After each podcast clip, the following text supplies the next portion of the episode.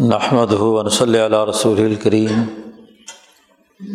قال الامام حجت الاسلام اشہ ولی اللہ دہلوی باب من ابواب الصوم.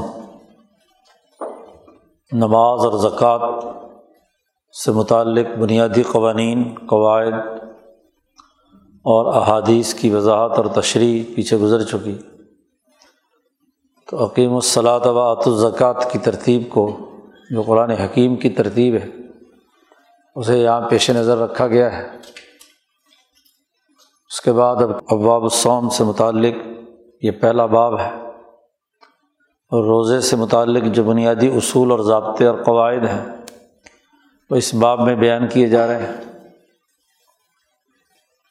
شاہ صاحب نے روزے کے مقاصد و اہداف اور اس کے تعین کے حوالے سے جو نظام نبی اکرم صلی اللہ علیہ وسلم نے ترتیب دیا ہے، اس کے بنیادی اثاثی امور یہاں بیان کیے ہیں۔ سب سے پہلی بات تو یہ ہے کہ اصول البر والاسم میں آپ نے یہ بات پڑھی تھی کہ انسان کی کامیابی اس بات میں ہے کہ اس کی ملکیت، اس کی بہیمیت پر غالب ہو بہیمیت اس کے تابع ہو کر کام کرے۔ حیوانیت انسانیت کا لبادہ تبھی پہنتی ہے جب اس پر ملکیت غالب ہو۔ تو ملکیت کے احکام کا ظہور انسانی بہیمیت پر یہ انسان کی سعادت اور کامیابی کا معیار ہے۔ شاہ صاحب اسی حوالے سے یہاں فرماتے ہیں کہ لمہ کان البہیمت الشدیدہ شدید بہیمیت یہ روکتی ہے ملکیت کے احکامات کو ظاہر کرنے سے۔ مانعتاً عن ظہور احکام الملکیہ۔ تو وجب الاعتناء بقہریہ تو اب لازمی اور واجب ہو گئی یہ بات کہ اس کی طرف توجہ دی جائے کہ اس بہیمیت پر قہر کر کے اس کو درست کیا جائے۔ علماء کا نا سبب و شدتہ و تراکمی طبقاتیہ بہیمیت میں شدت کیوں پیدا ہوتی ہے؟ شاہ صاحب کہتے ہیں اس کی شدت کا سبب اور بہیمیت کی تہیں چڑھنے کا، اجتماع کا تراکم، بہیمیت کے مختلف جو طبقے ہیں، ان کا ایک دوسرے پر چڑھنا اور اجتماع کا ہونا وہ غزارتہ اور اس کی کثرت، بہیمیت کی فراوانی، وہ تین چیزوں سے ہوتی ہے۔ ولعقل و شرب ولانحماق فلزات شہویہ کھانے اور پینے سے حیوانیت طاقتور ہوتی ہے۔ اچھا کھانا اور اچھا پینا۔ اور لذات شہویہ کے اندر انہماق یہ تین چیزیں ایسی ہیں جو انسان کی بہیمیت کو طاقتور بناتی ہیں، اس میں شدت پیدا کرتی ہیں۔ اس کی مختلف تہیں انسانی وجود پر چڑھا دیتی ہیں۔ فعن یف علو مالا یف العقل و رغب عقل الرغب یہ انسان کے اوپر یہ ایسا کام کرتی ہیں، یہ انہماق خاص طور پر لذات شہویہ میں کہ کھانا پینا بھی ویسی بہیمیت پیدا نہیں کرتا جیسا کہ یہ شہبتوں کا پورا کرنا انسان کے اندر حیوانیت تری کرتا ہے۔ تو وجب یقون طریق القحری تقلیل حاضل اسباب تو بہیمیت کو ملکیت کے تابع کرنے کا طریقہ اس کے علاوہ اور کوئی نہیں ہے کہ جو بہیمیت کو مضبوط کرنے والی تین قوتیں ہیں۔ تینوں چیزیں ہیں ان میں کمی کی جائے۔ اس کے اسباب کے اندر کمی کی جائے تاکہ بہیمیت کمزور ہو اور ملکیت طاقتور ہو۔ والظال کا اتفقہ اس لیے تمام وہ لوگ جو اپنی ملکیت کے احکام کو ظاہر کرنا چاہتے ہیں، غالب کرنا چاہتے ہیں، ان تمام کا اس بات پر اتفاق ہے۔ کہ انسان کی ملکیت تبھی بہتر ہوتی ہے جب اعلیٰ تقلیلیہ و نقصہ کہ ان تینوں چیزوں میں کمی کی جائے اور اس کے اندر نقص پیدا کیا جائے، کمزوری پیدا کی جائے۔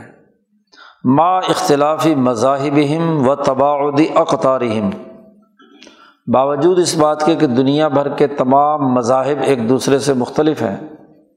یہودیت، عیسائیت ہندو بت بدھزم تمام مذاہب میں، حالانکہ مذاہب میں بہت دور کا اختلاف بھی پایا جاتا ہے، اور وہ توعدی اقتارہم اور ان تمام مذاہب کے جو علاقے ہیں، وہ بھی ایک دوسرے سے بہت دور ہیں۔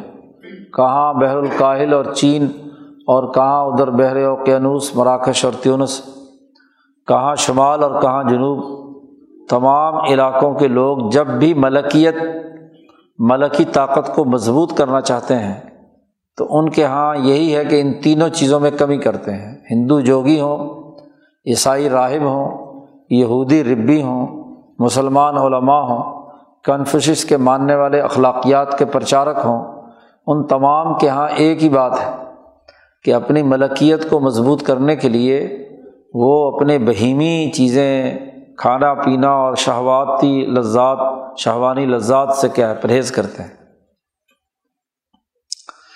ایک تو یہ سبب ہے کہ بہیمیت کو تابع کرنا ہے ملکیت کے، اور اس کے لیے یہی راستہ سب سے بہتر تمام انسانیت کا گویا کہ متفقہ راستہ ہے۔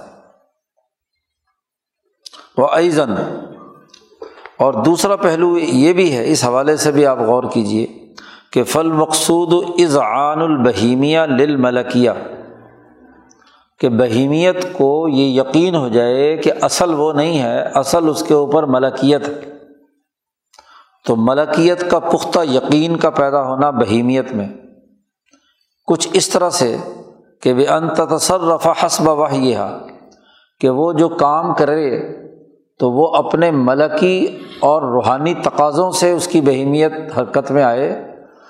نہ کہ صرف ذاتی خواہشات اور مفادات کے تحت کام کرے، کیونکہ بہیمیت کو جب بھی ذاتی طور پر کام کرنے کا موقع ملتا ہے، تو یا وہ درندگی پیدا کرتی ہے اور یا وہ شہوتوں اور لذتوں کے اندر مبتلا ہو جاتی ہے۔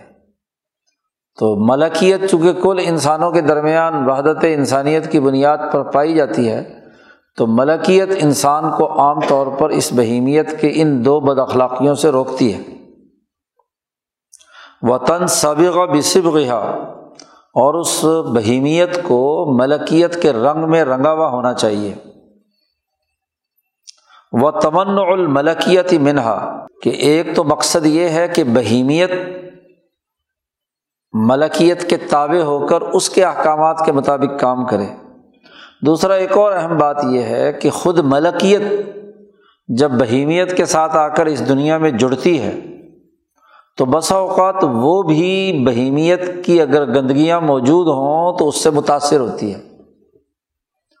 تو یہ بھی مقصد ہے کہ ملکیت بہیمیت کی عادات پورے طور پر نہ اپنائے اور بہیمیت ملکیت کے تمام احکامات کو پورے طور پر اپنائے۔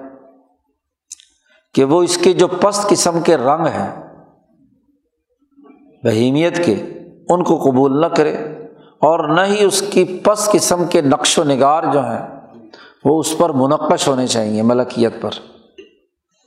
ایسے ہی جیسا کہ کوئی مہر یا انگوٹھی کا نقش اگر موم پر لگایا جائے تو موم پر نقش پڑ جاتا ہے۔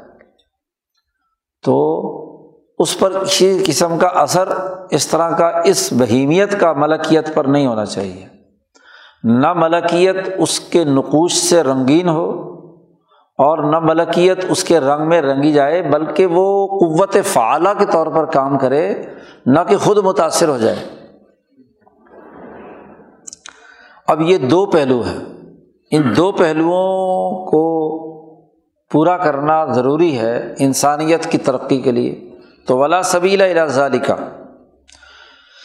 اس کام کو پورا کرنے کے لیے بہیمیت، ملکیت کا یقین حاصل کر لے اور ملکیت رکی رہے کہ وہ بہیمیت کے اثرات قبول نہ کرے۔ یہ کام تبھی ہو سکتا ہے کہ اللہ ان تقضی الملکیت الشیم من ذاتیہ کہ ملکیت ذاتی طور پر تقاضا کرے۔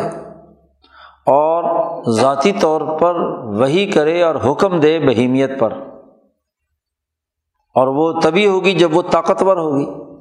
اور وہ تک تریحہ ہو علیہ اور بہیمیت اگر غلط حرکت کرے تو وہ اس سے سوال و جواب کر سکے۔ اور اس طریقے سے اس کی ڈانٹ ڈپٹ کرے کہ وہ اس کے تابع ہو جائے، اس کے خلاف بغاوت نہ کرے، اپنے اثرات اس پر نہ چھوڑے۔ ملکیت کو سوار ہونا چاہیے اور بہیمیت اس کی سواری ہونی چاہیے۔ اب سوار سواری سے متاثر ہو، یہ بات درست نہیں ہے۔ سوار کو اپنے نقوش ڈالنے ہیں۔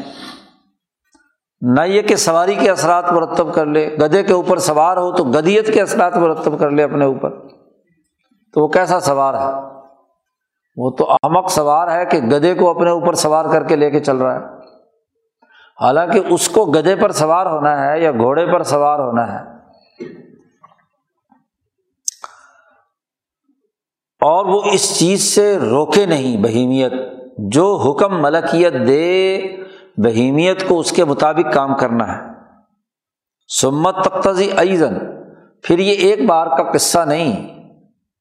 بار بار چونکہ سفر مسلسل ہے۔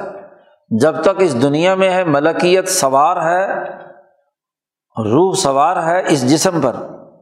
تو یہ ایک وقت کا تقاضا یا ایک وقت میں ایسا معاملہ ہو جائے تو یہ کافی نہیں۔ بلکہ پھر دوبارہ تقاضا کرے، پھر وہ اس کے فرما بردار ہو۔ سما و سما بار بار ملکیت اپنی حیثیت منوائے بہیمیت سے۔ حتیٰ تعداد ظالی کا یہاں تک کہ اس کی یہ عادت بن جائے اور وہ تتمر رنا اور اس کو اس بات کی مشق ہو جائے۔ کہ اسے ہر حال میں سوار کے احکامات ماننے ہیں، نہ کہ سوار پر سواری کرنی ہے۔ یہ بھی ضروری ہے۔ شاہ صاحب کہتے ہیں، وہ حاضل اشیا اللہ تک تضیحہ حاضی ہی من ذاتی یہ تمام چیزیں جن کا تقاضا یہ ملکیت خود ذاتی طور پر کرے۔ کیونکہ اگر ملکیت کمزور ہوتی ہے تو بسا اوقات وہ بہیمیت کے تابع ہو جاتی ہے۔ بہیمیت مضبوط ہو، طاقتور ہو، تو ملکیت کمزور ہو جاتی ہے اور بہیمیت کے احکامات کو ماننے لگ جاتی ہے۔ اس کا رنگ اس پر چڑھ جاتا ہے۔ اور وہ تخسرو تل کا اور وہ جو بہیمیت ہے، اس کو تابع ہو کر، ان کو زبردستی کھینچ کر ملکی تقاضوں کے تابع کرنے کی ضرورت ہے علیہ اعلیٰ رغم انفیہ اس کی خواہش کے الر رغم، اس کے خلاف یعنی اس کی ناک رگڑے بغیر جو ہے وہ تابع ہو کر ہاں جی وہ کنٹرول میں نہ آ رہی ہو تو اسے کنٹرول کیا جائے۔ اس کے لیے یہ ضروری ہے کہ انما تکون من جنسی معافی ان شراح لحاظ ہی کہ وہ کام کیے جائیں جو اس ملکیت کے اندر انشراح، خوشی اور اس کے اندر شرح صدر، سرور اور لذت پیدا کرے۔ وہ انقباز لطل کا اور جو بہیمیت ہے اس کے اندر انقباز پیدا ہو، وہ اس کے تابع ہو، مشق تو تبھی ہوگی۔ اور پھر ایسی صورت میں معاملہ انسان کا ایسے ہی ہوگا کہ کت تشبہ بال ملکوت گویا کہ وہ فرشتوں کے ساتھ اس نے مشابت اختیار کر لی۔ اگر اس کی ملکیت ملائے سافل سے تعلق رکھتی ہے، پیچھے آپ نے اقسام پڑھی تھی۔ انسانی جبلت کی کہ ملکیت کی بھی کئی اقسام ہیں، جو عالیہ اور صافلہ اور اسی طرح بہیمیت کی بھی اقسام ہے شدیدہ صفیقہ اور ضعیفہ محلحلہ وہاں اقسام چار پڑھی آپ نے۔ تو اگر تو ملکیت مالائے سافل سے تعلق رکھتی ہے یعنی مالائے سافل والی سافلہ ہے، تو پھر تشب و بالملکوت ہوتا ہے۔ یعنی ملاکوت سے گویا کہ مشابت اختیار کر لی اس انسان نے۔ اور اگر ملکیت عالیہ ہے، تو پھر تطل الجبروت۔ پھر جو اللہ کی ذات و صفات کا مرتبہ ہے وہاں تک اس کے اندر جھانکنے کی صلاحیت اور استعداد پیدا ہو گئی۔ تو یہ دونوں چیزیں ملکیت کی خاصیت ہیں۔ بعیدت عنہما البہیمت جو بہیمہ ہے وہ اس سے کافی دور ہے، غایت البود تشب و بالملکوت اور تطل الجبروت۔ دونوں سے بہیمیت بہت دور ہے۔ تو اس طریقے سے ملکیت غالب آ جائے۔ کہ وہ گویا کہ فرشتوں کی مشابت اختیار کر لے یا مالا اعلیٰ کے جو اونچے درجے کے لوگ ہیں، ملکیت عالیہ والے، ان کے ساتھ اس کا ہاں جی تعلق قائم ہو جائے۔ ایک تو یہ ہے۔ اور اوتر کی ماں تک تزیح بہیمیہ یا اور نہیں تو کم از کم اتنا تو ضرور ہو کہ جن جن باتوں کا بہیمیت تقاضا کر رہی ہے، ان کو چھوڑ دیا جائے۔ جن چیزوں سے وہ لذت حاصل کرنا چاہتی ہے۔ اور جن چیزوں کا وہ شوق رکھتی ہے کہ حد سے تجاوز کر جائے۔ ایک ہے ضرورت، بھوک لگی یا کھانے کی ضرورت۔ جسمانی تقاضوں کو پورا کرنے کی، پینے کی، وغیرہ وغیرہ۔ لیکن اس کی شدت حد سے بڑھ کر آدمی کھانے کے بعد بھی کھانا کھا لے، پینے کے بعد بھی پانی پی لے۔ اور ضروریات، غلوا یا۔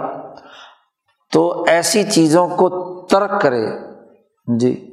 تو یہ جو خصوصیت اور صلاحیت ہے سوائے روزے کی اور کچھ نہیں، روزہ اسی چیز کا نام ہے کہ روزے کے نتیجے میں ملکیت کو شرح صدر حاصل ہوتی ہے اور بہیمیت کو انقباز ہوتا ہے، تنگی اس کو بھوک برداشت کرنی پڑتی ہے تو اس کو کیا ہے؟ خواہشات سے رکنا پڑتا ہے تو اس کو تکلیف ہوتی ہے۔ شاہ صاحب کہتے ہیں، ولما لم تکن المواظبہ تو اعلیٰ حاضی من جمہور سے ممکنہ. تمام انسانوں کے لیے مسلسل روزے کی حالت کے اندر رہنا ممکن نہیں ہے۔ اکا دکا کوئی ہو، کوئی بہت ہی قبیج الحوانیہ ہو قبیج الملکیہ ہو، تو ان کی بات تو نہیں ہے۔ جیسے خود نبی اکرم صلی اللہ علیہ وسلم یوم وصال رکھتے تھے یعنی مسلسل روزے۔ حضرت عائشہ صدیقہ فرماتی ہیں کہ جب روزہ رکھنا شروع کرتے تو مسلسل کئی کئی مہینے روزے رکھتے رہتے۔ اور اگر گھر میں کھانے پینے کو کچھ نہ ہوتا تو روزانہ کہہ دیتے کہ جی میں نے روزے کی نیت کر لی۔ تو یوم الوصال اسے کہتے ہیں، مسلسل روزے رکھنا۔ تو بعض صحابہ نے حضور کو دیکھا تو انہوں نے بھی اس طرح کرنا شروع کیا۔ تو حضور صلی اللہ علیہ وسلم نے انہیں بلا کر فرمایا کہ دیکھو تم میری طرح نہیں ہو۔ اس لیے یوم الوصال نہیں رکھ سکتے، مسلسل روزے نہیں رکھ سکتے۔ حضور صلی اللہ علیہ وسلم نے فرمایا، میرا معاملہ تو ایسا ہے کہ مجھے تو پلا دیا جاتا ہے اور کھلا دیا جاتا ہے۔ میں تو جنت سے چیز کھا لیتا ہوں، پی لیتا ہوں۔ تم میری طرح نہیں ہو۔ اس لیے تم مسلسل روزے مت رکھا کرو۔ جی پابندی لگا دی اور یہ فرمایا کہ زیادہ سے زیادہ اگر کوئی انسان اول میں تو مہینے میں صرف تین روزے رکھے، بس۔ یا زیادہ زیادہ جمعرات کے جمعرات روزہ رکھ لے، بس۔ اس سے زائد نہیں۔ اور عبداللہ ابن عمر ابن آس جب نہیں مانے، انہوں نے کہا، میں اس سے زیادہ رکھ سکتا ہوں۔ تو حضور نے فرمایا کہ صرف سو میں دابود رکھ سکتے ہو۔ اور وہ سو میں دابود کیا کہ ایک دن روزہ رکھیں اور ایک دن افطار کریں۔ گویا کہ مہینے میں پندرہ دن روزہ اور پندرہ دن افطار۔ لیکن ترتیب اس کی یہی ہوگی۔ اس کے باوجود بھی عبداللہ ابن عمر ابن العاص آخر بڑھاپے میں جب اندھے ہو گئے اور ہاں جی مسجد میں جانا بھی مشکل ہو گیا تو اس وقت بہت اپنے آپ کو ملامت کرتے تھے۔ کاش کہ میں حضور صلی اللہ علیہ وسلم نے جو مجھے رخصت دی تھی وہ عمل کرتا۔ کیونکہ مسلسل روزوں کے نتیجے میں آنکھیں دھس گئیں اور بنائی جاتی رہی۔ جی تو وہ یہ حضور صلی اللہ علیہ وسلم نے اسی لیے ممانعت کی تھی ان کو۔ تو شاہ صاحب کہتے ہیں کہ تمام انسانوں کے لیے ممکن نہیں ہے کہ روزے مسلسل رکھے جائیں۔ پھر دوسری بات یہ ہے کہ اگر مسلسل روزوں کا حکم دیا جائے کہ جی چونکہ اب ملکیت کو مضبوط بنانا ہے اور بہیمیت کو کمزوری کرنا ہے، اس لیے مسلسل روزوں کا اگر حکم دیا جائے تو ایک تو ممکن نہیں ہے۔ دوسرا یہ کہ ماہ ہم فی من ارتفاقات المہمہ۔ تو ارتفاقات کا پورا نظام جو انتہائی اہمیت رکھتے ہیں انسانی سوسائٹی میں، وہ سب تباہ و برباد ہو جائیں گے۔ کیونکہ جب آدمی کو کمزوری ہوگی اور بہیمیت میں کام کرنے کی طاقت نہیں ہوگی، تو وہ کمائے گا کیسے، کام کاج کیسے کرے گا، باقی کام کیسے کرے گا؟ تو اگر صرف ملکیت ہی کو مضبوط بنانا اور فرشتہ بننا تو اس کے لیے تو فرشتے ہی کافی تھے۔ تو پھر یہ اس انسان کو دنیا میں لانے کی کیا ضرورت تھی؟ تو اہم ترین ارتفاقات کے فنا ہونے کا خطرہ ہے اگر مسلسل روزوں کا حکم دیا جائے۔ اور ایسے ہی وہ معافست الاموالی ولازواج اور چونکہ انسان دنیا میں رہتا ہے، مال و دولت اور بیوی بچوں اور یہ ساری، یہ بھی تو ایک فرائض اور ذمہ داریاں ہیں۔ تو یہ تمام چیزیں جو ہیں، یہ پوری نہیں ہو سکتی۔ تو وجبہ یہ بات لازمی ضروری ہوئی۔ کہ التظیمہ باد کل طفتم من زمان کچھ زمانہ گزرنے کے بعد ایک خاص مقدار ایسی کہ جس میں روزے رکھے جا سکیں، وہ مقرر ہونی چاہیے۔ اور وہ مقدار اتنی ہو جس میں ملکیت ظاہر ہو جائے اور وہ اپنے تقاضوں کے مطابق خوشی محسوس کرے اور جو درمیانے وقفے میں کچھ اس سے کوتاہیاں یا کمزوریاں ہو چکی ہیں، بہیمیت کے دباؤ سے اس کا کفارہ ہو جائے۔ وہ یوکف فرو ما فرات من ہو قبل وہ یقون مسل ہو اس کی مثال ایسے ہی ہونی چاہیے کہ جیسے کا مسل حسان طول مربوط بآخیتن جیسا کہ مثلاً ایک بہت عمدہ نسل کا گھوڑا ہو اور وہ اپنی وہ رسی ہاں جی جو کسی کھونٹے کے ساتھ، کھونٹے کو کہتے ہیں آخیا، یا کوئی کڑا زمین میں گاڑ دیتے تھے کڑا، تو اس کے ساتھ گھوڑے کو باندھ دیا جاتا تھا۔ تو ایک گھوڑا جو ہے تو بہت عمدہ، لیکن باندھ دیا ایک کڑے کے ساتھ، لمبی رسی اس کی چھوڑی جاتی تھی۔ تاکہ ادھر ادھر اس کو گھومنے میں جو اس کے لیے باڑا وغیرہ بنایا جاتا ہے، تو اس کے اندر ادھر ادھر گھوم پھر لے، لیکن اس کے ساتھ بندھا رہے۔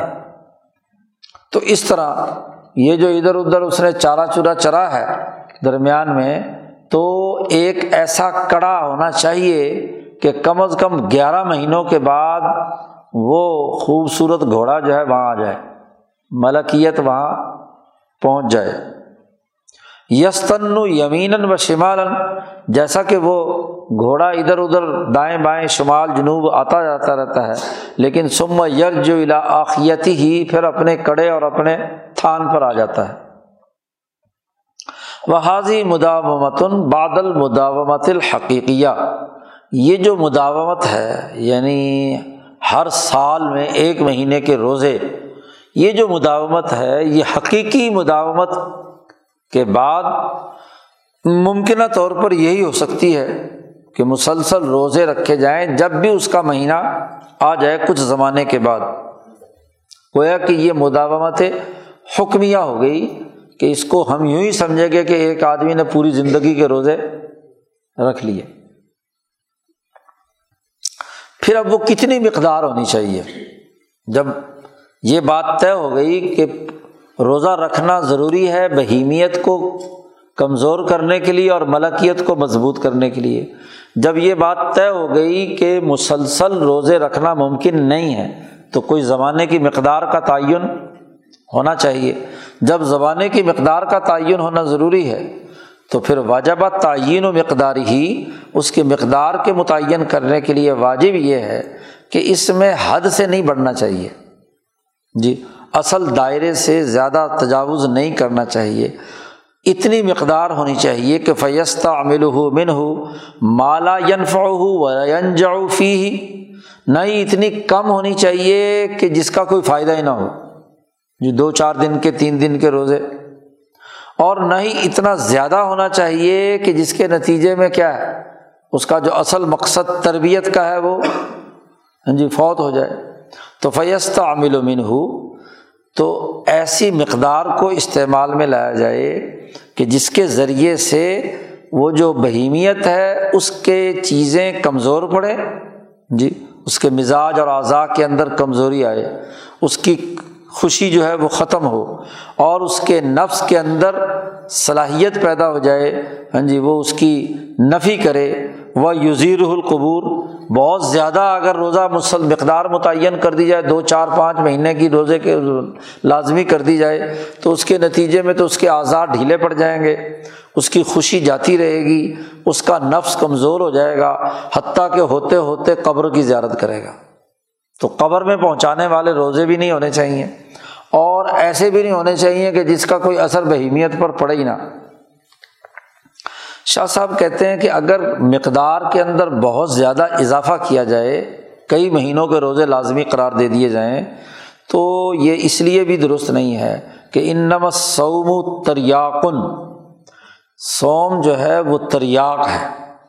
یہ استعمال کیا جاتا ہے نفسانی زہروں کو ختم کرنے کے لیے۔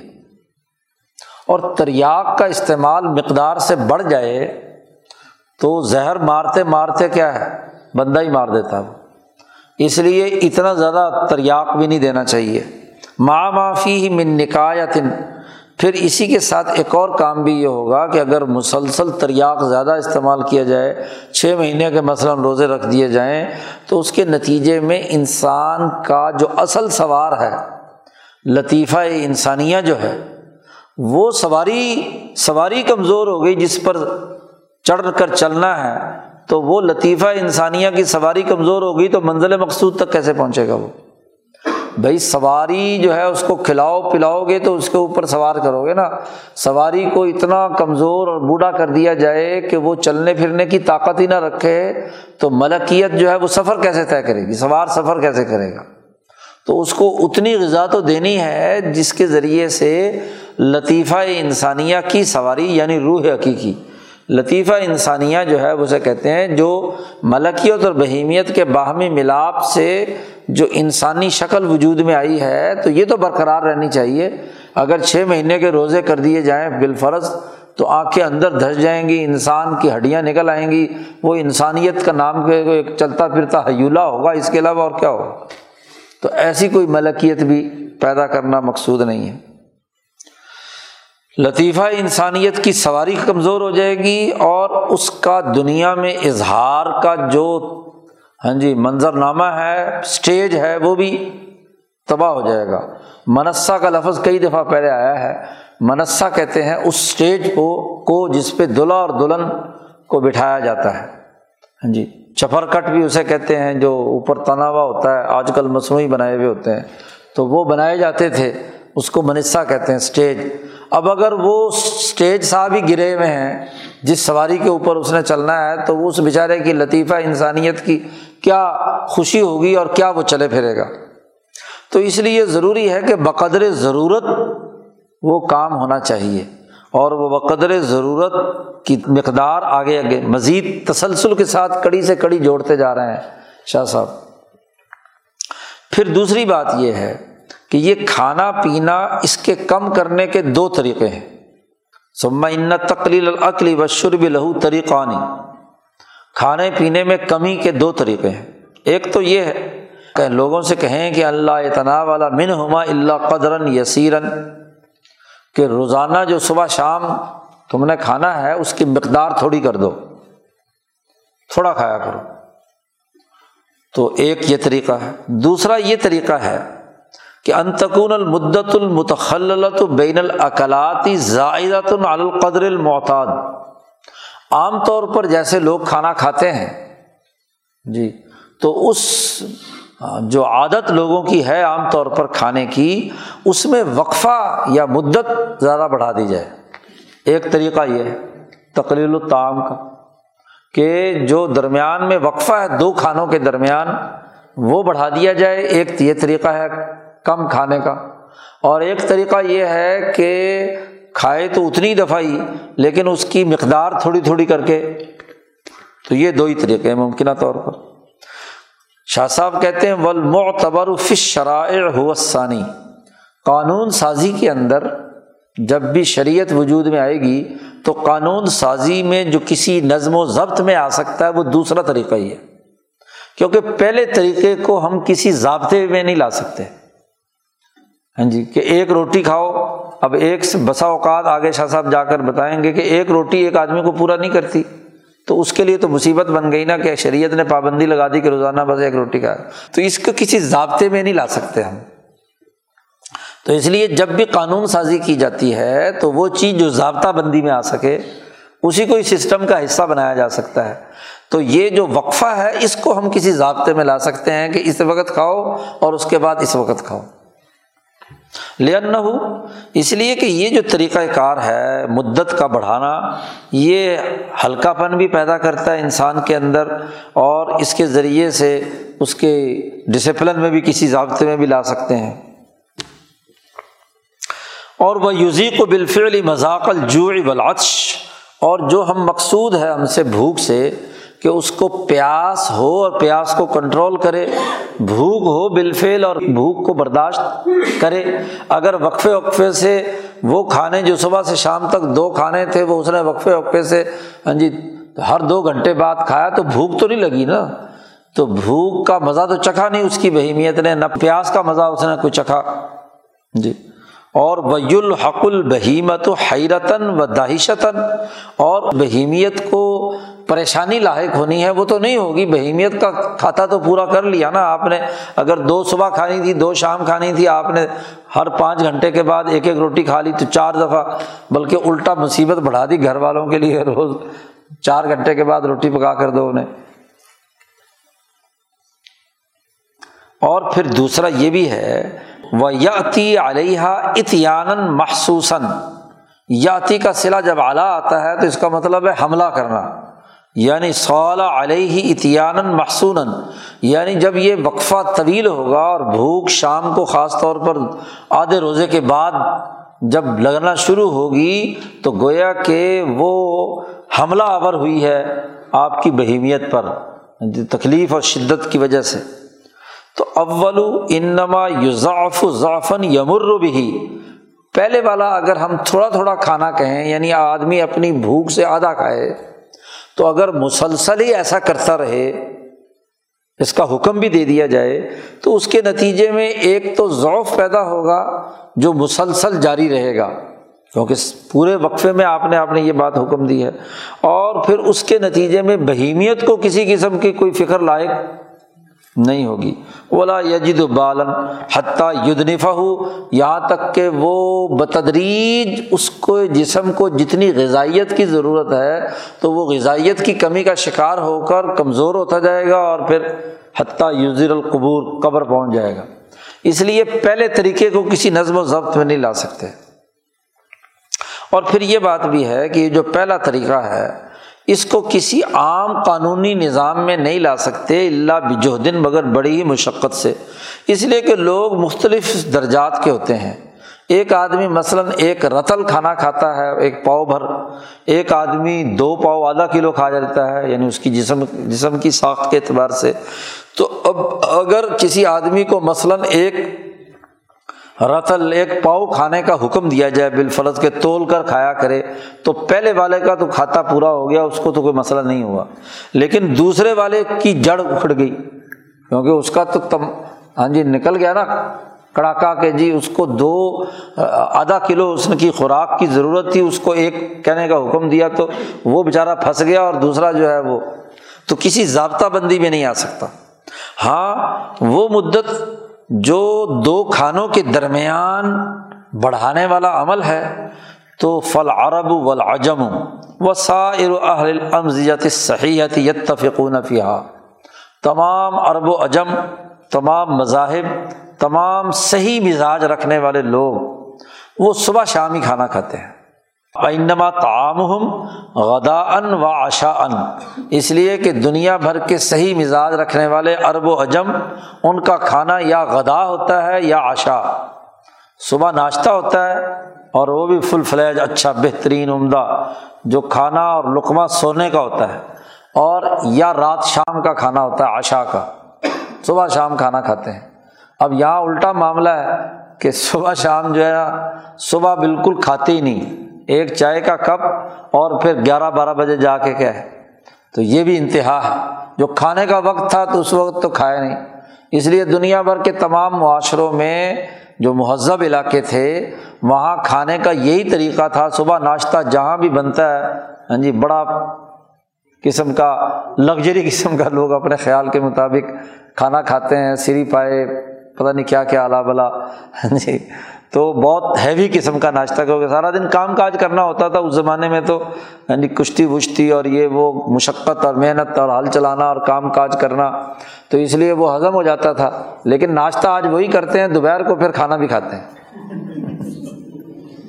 تو یہ کام الٹا ہے۔ ہاں، تو غدا ان اور آشا ان اور یہ زیادہ سے زیادہ بعض معاشرے تو ایسے ہیں، مزاج صحیح والے لوگ ایسے ہیں کہ وہ پورے چوبیس گھنٹے میں صرف ایک دفعہ کھانا کھاتے ہیں۔ جی۔ اکبر بادشاہ جو ہے، وہ چوبیس گھنٹے میں ایک دفعہ کھانا کھاتا تھا۔ وہ بھی دس گیارہ بجے دن کے بس۔ اور وہ دس گیارہ بجے جو کھانا کھاتا تھا، وہ بھی باقاعدہ ایک بکری کا پورا لیلا چھوٹا اور اتنے ہی مقدار میں چاول اتنا ہی گھی اور اس کی وہ پلاؤ پکائی جاتی تھی اس کے لیے اسپیشل اور وہ اکیلا کھا جاتا تھا۔ اگلے دن چوبیس گھنٹے کے بعد کھانا درمیان میں ڈرائی فروٹ وغیرہ رات کو یا دودھ شودھ وغیرہ دیتا تھا، باقی کچھ نہیں۔ اس لیے جب وہ تلوار چلاتا تھا تو اس کی تلوار مشہور تھی کہ پانچ سو آدمیوں کو بے وقت اپنے دونوں ہاتھوں کی ایک ایک من کی تلوار تھی۔ دونوں سے کیا ہے؟ ایسے دشمنوں کا جو کترا کرتا ہوا جلتا تھا۔ طاقت اور قوت اور بہادری بستاً فل جسم علم تو خیر نہیں تھا اس کے پاس بیچارے کے، لیکن بستاً فل جسم ضرور تھا۔ لیکن اس درجے کا علم، کتابی علم نہیں تھا، لیکن انتظامی علم تھا۔ تبھی تو پچاس سال حکومت کی اس نے ہندوستان پر۔ جی عملی علم تھا، حکمت عملیہ کا۔ ہاں جی اس کو طریقۂ کار معلوم تھا۔ تبھی تو اتنے بڑے بڑے علماء اور بڑے بڑے لوگ جو ہیں اس نے کنٹرول کیے۔ خیر ویحسل مذاق الجوع بالکف اللیل اور پھر اس بھوک کو آپ صبح سے لے کر رات تک روکنا، یہ کیا ہے؟ اس میں ممکن ہے کہ ان دو کھانوں میں، بجائے یہ کہ عصر کے بعد کھانا کھائیں اور ادھر سے صبح ہاں جی نو دس بجے کھانا کھائیں یا آٹھ نو بجے کھائیں، اس کو تھوڑا سا بڑھا کر صبح صادق سے پہلے اور مغرب کے بعد کھانے کا ان کو حکم دے دیں۔ پھر یہ بھی ضروری ہے کہ ولا یم کنو وزل مقدار الیسیر المبتلین المکلفین مقدار یسیر یعنی کتنا وقفہ ڈالا جائے دو کھانوں کے درمیان یہ بھی ممکن نہیں ہے کہ جو روزہ رکھنے والے ہیں ان کو ہی کہہ دیا جائے کہ بھائی اپنی پہلی والی مقدار میں تھوڑا سا اضافہ کر لو کیونکہ پھر ضابطہ بندی میں بات نہیں آئے گی، کس آدمی کی کون سی مقدار ہاں جی کم ہے اور کسی کی کون سی مقدار کیا ہے؟ زیادہ ہے۔ فیوقال مثلاً، اگر یہ کہا جائے کہ ہر آدمی اتنا کھانا کھائے جس سے اس کی بہیمیت ہاں جی اس کے تابع ہو جائے، تو اگر یہ ہر فرد کے ذمے ڈال دیا جائے، تو پھر تو یہ سسٹم اور قانون بنانے کی جو قانون سازی کا عمل ہے، اس کی نفی ہے۔ کیونکہ یہ تو کوئی قانون نہیں ہے نا۔ کہ لوگوں کو آزاد چھوڑ دیا جائے کہ جو چاہے مرضی اپنی طبیعت کے مطابق کرتا رہے۔ تو شاہ صاحب کہتے ہیں یو خالف موضوع تشریح یہ تشریحی نظام یعنی قانون سازی کے بنیادی موضوع کی خلاف ورزی ہے کہ آپ لوگوں کو کہہ دیں کہ جی اپنی مرضی کے مطابق کیا ہے۔ جیسے تم چاہو اپنی بہیمیت کو کنٹرول کر دو، پھر سسٹم کیا ہوا؟ یہ تو واضح ہوا کہ بھائی جس کی مرضی ہے ایسے کر لے، جس کی مرضی ایسے کر لے۔ تو سسٹم کا تقاضا تو یہ ہے کہ اس کے لیے باقاعدہ ضابطہ بندی کی جائے۔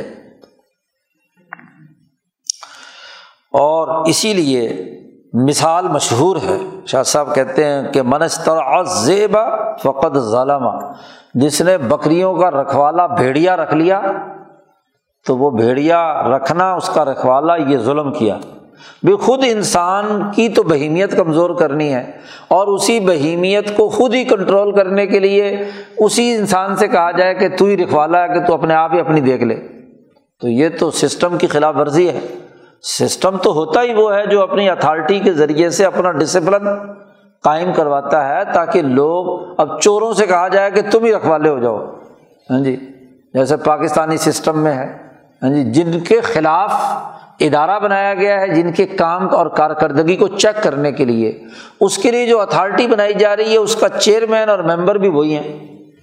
شوگر مل مافیا کے ایس او پیز بنانے ہیں اور اس کا چیک رکھنا ہے، اس کے ممبر بھی وہی ہیں۔ ہاں جی کسی بھی شعبے میں جو چیک کرنے والی اتھارٹی ہوتی ہے، وہ اگر انہیں میں سے ہو، اس کے مفادات اس کے ساتھ وابستہ ہوں، تو وہ اس کو چیک کیا کرے گی؟ جی تو وہ تو نہیں کر سکتی۔ تو یہی بات ہے کہ بھیڑیے کو رکھوالا بنا لیا جائے، بکریوں کا تو فقط ظالمہ و انما یسوغ و بسل ظالی کا فل احسانیات ہاں ایسی باتوں کی گنجائش، واض و نصیحت اور احسانیات اور تصوف اور سلوک میں ہو سکتی ہے کہ لوگوں کو آزادی ہو کہ جی اپنی مرضی کے مطابق، چونکہ نفلی بات ہے ہاں جی اختیاری بات ہے، کرے کرے، نہ کرے نہ کرے ہاں جی وہاں تو یہ بات چل سکتی ہے۔ لیکن جب سسٹم اور تشریح کی بات آئے گی، قانون سازی کی بات آئے گی، تو وہاں لوگوں کے حوالے یہ بات نہیں کی جا سکتی۔ پھر شاہ صاحب کہتے ہیں اور چند چیزوں پر غور و فکر کرو۔ سم یجیب پھر یہ بھی واجب ہے کہ وہ مدت جو دو کھانوں کے درمیان ہوں، نہ ہی جڑ سے اکھیڑنے والی ہوں بہیمیت کو، اور نہ ہی اس کو کیا ہے؟ ہاں جی اس کا استحصال کرنے والی ہوں۔ مثلاً اسے کہا جائے کہ تین دن تین رات کا وقفہ ہونا چاہیے دو کھانوں میں۔ تو تین دن تک بھوک پیاس برداشت کرنا ہاں جی تو یہ تو بہت بہتر گھنٹے کی بھوک جو ہے، یہ تو اس کی بہیمیت کا ہاں جی سوائے ستی اناج کرنے کے اور کچھ نہیں، اس کو مریض بنانے کے اور کچھ نہیں۔ اس لیے کہ علی کے خلاف موضوع شرح قانون سازی کے بنیادی موضوع کی خلاف ورزی ہے کہ آپ کسی پر اس کی طاقت سے زیادہ بوجھ ڈال دیں۔ مقصد تو اس بہیمیت کو برقرار رکھتے ہوئے اس کو مہذب بنانا ہے۔ نہ یہ کہ بہیمیت اور سواری کو سرے سے لاغر اور کمزور کر کے فنا کرنا ہے۔ اور ویسے بھی جمہور مکلفین اس پر عمل کر ہی نہیں سکتے کہ تین دن، تین رات کی بھوک ان کو مثلاً دی جائے۔ اور یہ بھی واجب ہے کہ اصلاح مقصود ہے۔ تو یہ بھی واجب اور ضروری ہے کہ یہ جو کھانے پینے سے رکنا ہے، یہ بار بار ہونا چاہیے۔ ایک ہی دفعہ تین دن کا وقفہ کر کے کر کے پھر آگے چلے جائیں تو پھر بھی تربیت۔ وہ تو چلو تین دن، تین رات ایک آدمی کسی طرح ہاں جی بھوک، پیاس برداشت کر لے گا۔ لیکن اس کے بعد اگر اسے پھر کھلی چھٹی دے دی جائے تو یہ تو زیادہ نقصان دہ تربیت تو نہیں ہوگی۔ تربیت کا اصول تو یہ ہے کہ اس کو بار بار کچھ کچھ وقفے سے دہرایا جائے۔ تو واجب ہے یہ کہ المساک فیحا کہ بہیمیت کی ان تینوں چیزوں سے کھانے پینے اور نفسانی خواہشات سے بچنے کا عمل بار بار ہونا چاہیے، تاکہ اس کے ذریعے سے تمرین ہو، مشق ہو اور انقیات ثابت ہو۔ ورنہ تو فجوع واحد، ایک تین دن کی بھوک جو ہے، ایو فائدہ تن کون سا فائدہ ہے جس سے حاصل ہوگا؟ کوئی فائدہ اس سے حاصل نہیں ہوگا۔ اور وہ ان قویہ وشتدا جب بھی اس کے اندر دوبارہ قوت پیدا ہو گئی تو بلکہ اس سے زیادہ طاقتور ہو کر وہ آگے ہاں جی بہیمیت کے اندر غوطہ زن ہو جائے گا۔ دو چیزیں۔ تیسری چیز ایک اور بات بھی ہے، اس کو بھی ملاحظہ کیجیے کہ وجب یوز حبفی ضبط الانقہار الغیر المجحف و ضبطی تکراری ہی یہ بھی ضروری ہے کہ اس کو جی ایسا انقہار یعنی بہیمیت کو تابع کرنے کا جو ضبط اور کنٹرول کرنے کا معاملہ ہے، اس کا، اس کو اس طریقے سے کیا جائے کہ ایسی مقدار ہو جو عام طور پر ان کے یہاں استعمال ہوتی رہی ہو۔ یعنی اس کے تکرار کو بھی منظمت کرنے کے لیے اور جڑ سے نہ اکھیڑنے والے ضابطہ بندی کے لیے بھی یہ ضروری ہے کہ وہ مقدار ایسی ہونی چاہیے جو عام طور پر انسانوں میں استعمال ہوتی رہی ہو۔ الا مقادیرہ مستعملہ عندہ ہوں اور ایسی مقدار ہونی چاہیے جو ہر غافل اور ذہین دونوں آدمیوں سے مخفی نہ ہو اور ہر شہری اور دیہاتی پر بھی بالکل واضح ہو جائے۔ اگر آپ گھڑی کے ساتھ مقرر کریں تو اب گھڑی تو اس زمانے میں ہر آدمی کے پاس تھوڑی تھی۔ کوئی ضروری تو نہیں دیہاتی کے پاس۔ ایسی مقدار متعین کیا جائے کہ جس کو ہر دیہاتی پڑھ، ان، پڑھا لکھا یا ان پڑھ دیکھتے ہی ظاہری علامت سے کہے کہ جی اب یہ وقت شروع ہو گیا۔ اور یہ وقت کیا ہے؟ اب کیا ہے؟ ختم ہو گیا۔ ایسا ہونا چاہیے۔ و علامہ یستعمل اور ایسی چیز کا استعمال کیا جائے یا ایسی چیز سے ملتی جلتی استعمال کی جائے چیز جو انسانوں کی عظیم اکثریت اس کے یہاں وہ بات پائی جاتی ہو، تاکہ وہ چیز مشہور بھی ہو جائے اور تمام لوگوں میں تسلیم بھی کر لی جائے، بغیر کسی تھکاوٹ کے لوگ اسے مان لیں۔ ایسی مقدار ہونی چاہیے۔ تو یہ تین ملاحظات شاہ صاحب نے پہلے بیان کیے ہیں۔ تو شاہ صاحب کہتے ہیں وہ او جبت حاضل ملاحظات یہ تینوں ملاحظات تقاضا کرتے ہیں اس بات کا کہ روزے کو منظمت کیا جائے۔ تو روزے کی اب آ کر تعریف کر رہے ہیں۔ یہ پوری روزے کی حقیقی تعریف کہ المساک منت تعامی و شرابی و جماعی یومن کاملن الا شہرن کاملن روزہ ہے رکنا، کھانے سے، پینے سے جمع سے ایک پورا دن اور الا شہرن کاملن ایک مکمل مہینہ۔ مکمل مہینے تک اس کو سونگ کہیں گے اسے روزہ کہیں گے۔ تو یہ جو روزے کی تعریف بنی ہے، یہ پچھلے تمام جتنے امور بیان کیے ہیں، ان کی ترتیب کا لازمی تقاضا ہے۔ اور اس سے روزے کی یہ تعریف ایک سسٹم کے تناظر میں سمجھ میں آ جاتی ہے کہ یہ ضابطہ بندی کے لیے یہ تعریف کرنا لازمی اور ضروری تھی۔ اس لیے کہ شاہ صاحب کہتے ہیں کہ دن سے کم اگر روزہ ہو، امساک ہو، تو یہ تو زیادہ سے زیادہ یہی ہوگا کہ باب تاخیر الغدائی کہ آپ نے ناشتہ لیٹ کیا ہے۔ بس زیادہ زیادہ یہی ہوگا نا۔ اور وہ امساک اللی معتادن اور عام طور پر رات تک رکے رہنا، یہ تو لوگوں کی عادت ہوتی ہے کہ رات تک نہیں کھاتے، صبح ناشتہ لیٹ کرنے کے بعد شام تک کھانا نہیں کھاتے۔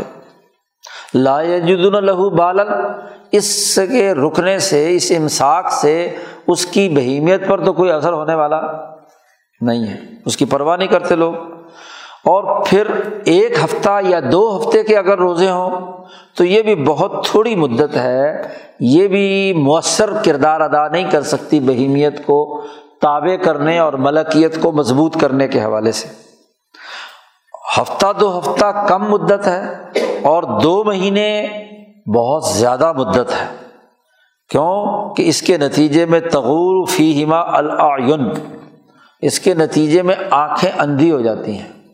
مسلسل دو مہینے روزے رکھنے سے آنکھیں اندر دھس جاتی ہیں کیونکہ ان کو توانائی نہیں ملتی روزے کے نتیجے میں، اور انسانی نفس کے اندر، روح کے اندر تھکاوٹ پیدا کر دیتی ہے۔ آدمی بس سست، کاہل، تھکا تھکا ہاں جی کوئی کام کاج نہیں کر سکتا، تو دو مہینے کے روزے دو نقصان پہنچاتے ہیں کہ آنکھیں ختم ہو جاتی ہیں ایسا ایسا بتدریج، اور اسی طریقے سے انسان کا جو روح اور نفس ہے وہ اتنا کمزور ہو جاتا ہے کہ کسی کام کا نہیں رہتا، تھکا تھکا رہتا ہے۔ اور شاہ صاحب فرماتے ہیں کہ میرا تو یہ تجربہ ہے وقت شاہد نا ظالقہ مرات لا تحسا ہم نے اس کا مشاہدہ کیا ہے اتنی مرتبہ کہ جن کو کسی قطار شمار میں بھی لایا نہیں جا سکتا۔ تو صوفیہ کرام شروع کے زمانے میں اپنی بہیمیت کو کنٹرول کرنے کے لیے اس طرح کے ہاں جی دو چلے، تین چلے ہاں جی روزے کے مسلسل رکھتے رہے ہیں۔ تو اس کے ذریعے سے کیا ہے؟ اثرات مرتب ہوئے تو یا شاہ صاحب کے جو زیر تربیت افراد تھے، ان میں سے کوئی انتہا پسند ایسا پیدا ہوا جس نے اس طرح کا کام کیا تو اس کے اثرات نتائج سامنے آئے کہ اس سے نقصانات زیادہ ہوئے۔ اس لیے نہ تو دو مہینے کے روزے مسلسل اور نہ ہی ہفتے، دو ہفتے کے روزے۔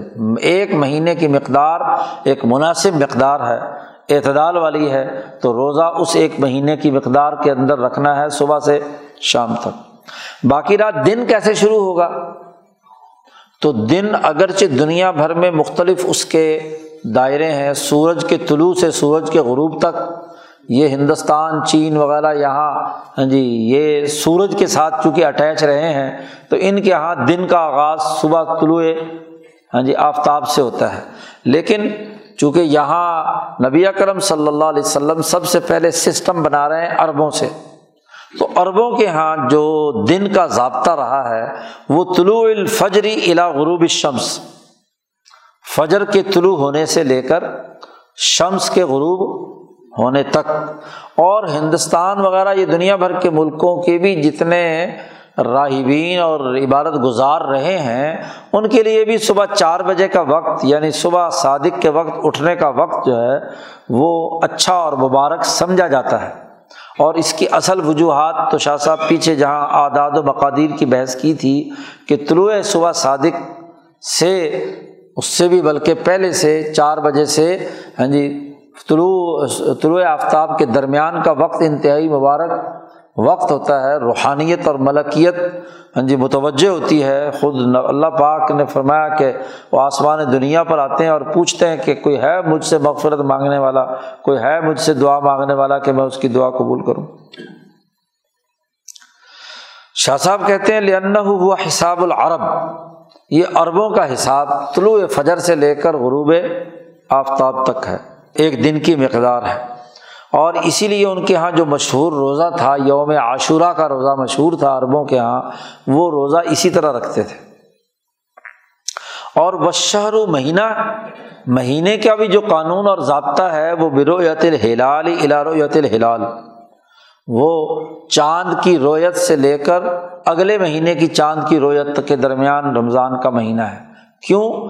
اس کی وجہ یہ ہے کہ جو شمسی حساب ہے، مہینے کے شروع ہونے کا اور اختتام کا، اس کا تعلق چونکہ فلکیاتی نظام کے ساتھ ہے، وہ صرف پڑھا لکھا معاشرہ جو ہے، جو فلکیاتی قوانین کو جانتا ہے، وہ تو اس کی جو لکھنا پڑھنا جانتا ہے، اس کے لیے تو یہ آسان ہے۔ ہاں جی وہ بھی ان کا شروع سے سسٹم چل رہا ہو۔ ورنہ ہر آدمی کو علم اس کا نہیں ہو سکتا۔ جبکہ چاند چڑھتا کس نے نہیں دیکھا؟ سب نے دیکھا۔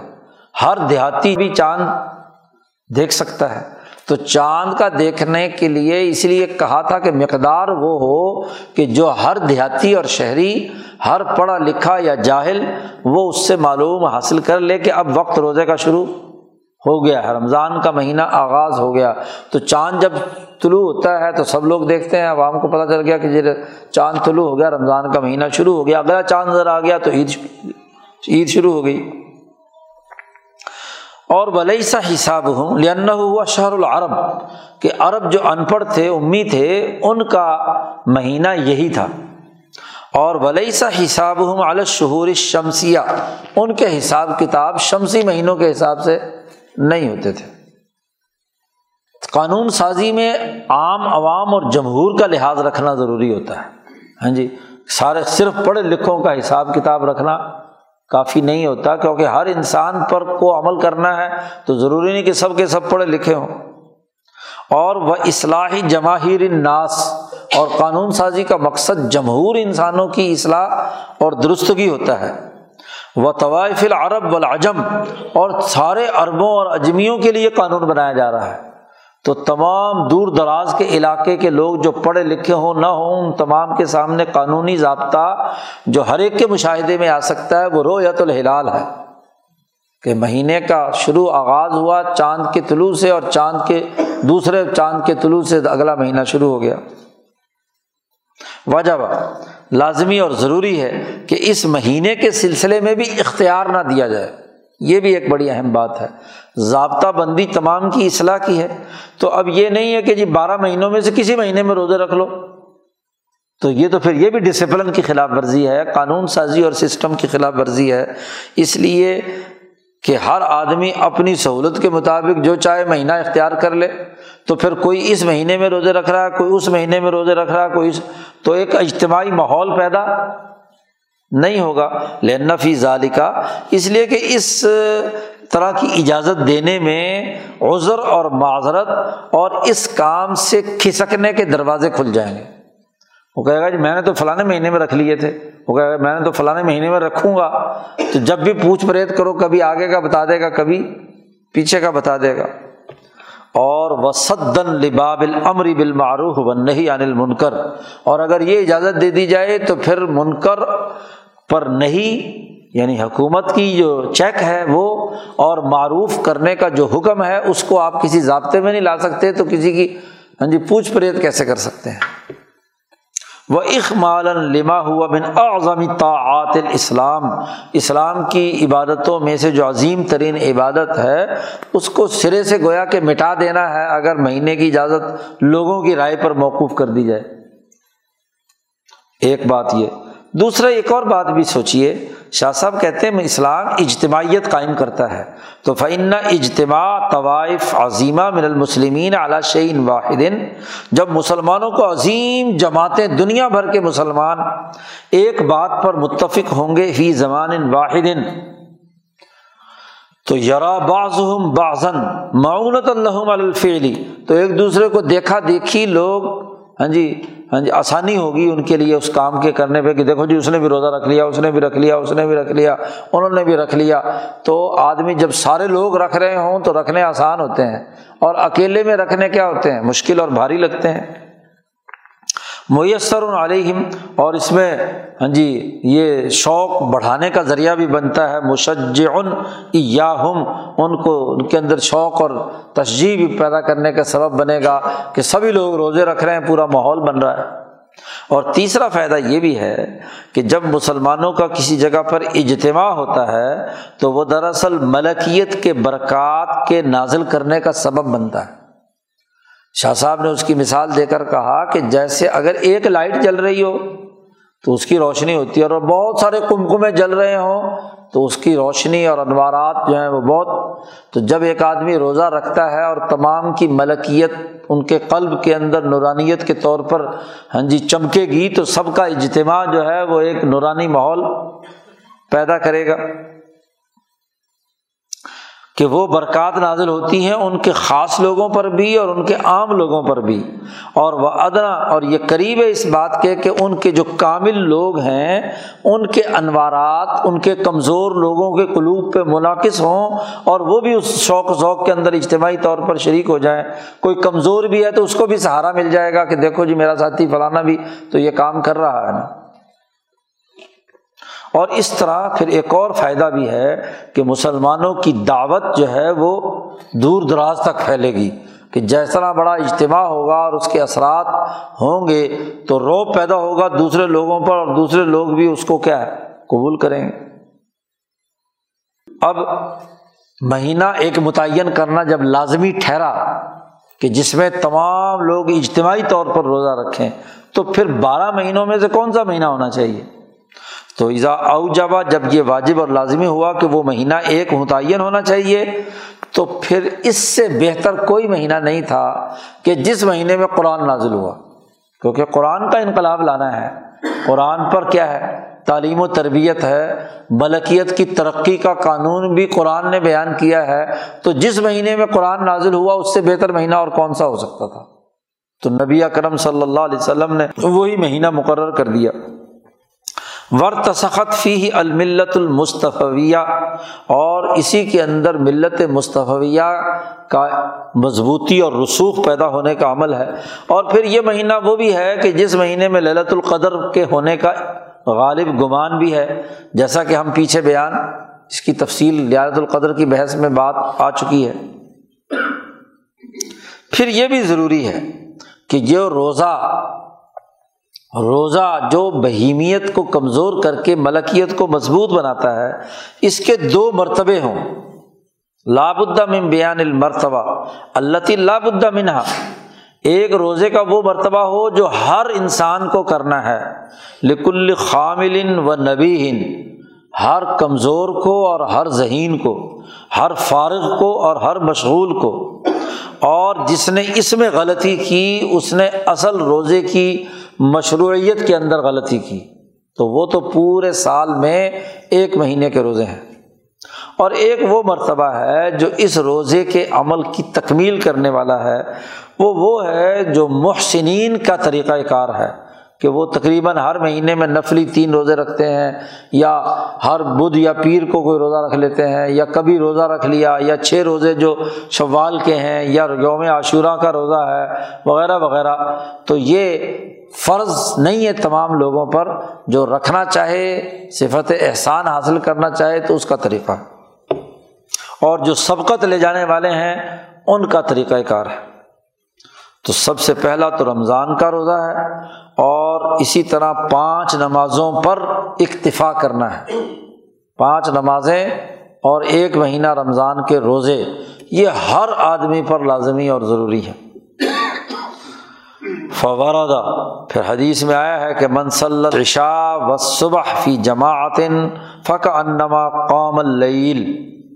یہ دراصل درجات بیان کرنے کے لیے روایت لائے ہیں کہ مثلاً کسی آدمی نے عشا کی نماز جماعت سے پڑھ لی اور فجر کی نماز جماعت سے پڑھ لی تو وہ ایسا ہی ہے جیسا کہ ساری رات وہ اللہ کی عبادت کرتا رہا. ویسے تو عبادت رات کی کرنا اصل تو یہ ہے لیکن اگر یہ کام کر لیا کسی نے تو گویا کہ اس نے کیا ہے؟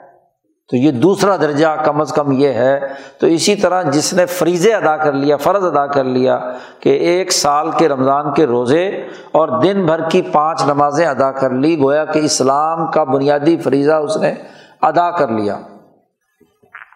اور دوسرا جو دائرہ ہے وہ زائدت الاولا پہلے سے زائد ہے، کیفیت کے اعتبار سے بھی، کمیت کے اعتبار سے بھی۔ وہ تو آدمی میں جتنا ہاں جی اس کے اندر تڑ ہو تو اتنا ہی کر سکتا ہے۔ روزے زیادہ رکھنا چاہے، نمازیں، نفلیں زیادہ پڑھنی چاہے۔ اور وہی یا قیام الیالی ہی رات کا قیام یعنی رمضان کے مہینے میں رات کا قیام۔ رمضان کے مہینے میں روزہ رکھنا اور پانچ فرض نمازیں ادا کرنا، یہ تو ہر آدمی کے لیے ہے باقی رہا رات کا قیام جی اسی طرح زبان اور جوارح کو اعضاء کو غلط باتوں سے روکنا، ایسے ہی شوال کے چھ دن کے روزے رکھنا یا ہر مہینے میں تین دن کے روزے رکھنا یا عاشورہ کا روزہ رکھنا یا عرفہ کے دن کا روزہ رکھنا یا آخری دس دنوں میں اعتکاف کرنا، یہ نفلی ہیں، جو کرے ٹھیک ہے، نہ کرے تو تب بھی کوئی اس پر الزام نہیں۔ شاہ صاحب کہتے ہیں یہ رمضان سے متعلق بنیادی مقدمات تھے۔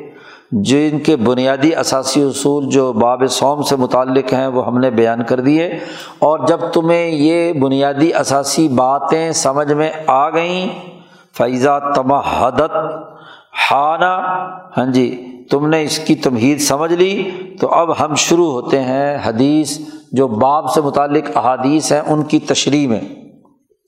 باب فضل سوم پہلی حدیث لائے ہیں نبی اکرم صلی اللہ علیہ وسلم نے ارشاد فرمایا کہ جب آدمی رمضان رمضان داخل ہو جاتا ہے تو جنت کے دروازے کھول دیے جاتے ہیں اور رحمت کے دروازے کھول دیے جاتے ہیں اور جہنم کے دروازے بند کر دیے جاتے ہیں اور شیطانوں کو زنجیریں پہنا دی جاتی ہیں۔ سلسلاتس شیاطین مشہور حدیث ہے۔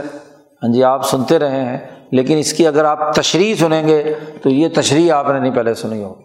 میں کہتا ہوں اے علم علمی طور پر یہ بات جان لیجیے کہ یہ جو فضیلت بیان کی گئی ہے کہ جنت کے دروازے کھول دیے جاتے ہیں اور جہنم کے دروازے بند کر دیے جاتے ہیں اور شیاطین کی زنجیریں پہنا دی جاتی ہیں، اس فضیلت کا تعلق مسلمانوں کے اجتماعی نظام سے ہے، افراد سے نہیں ہے۔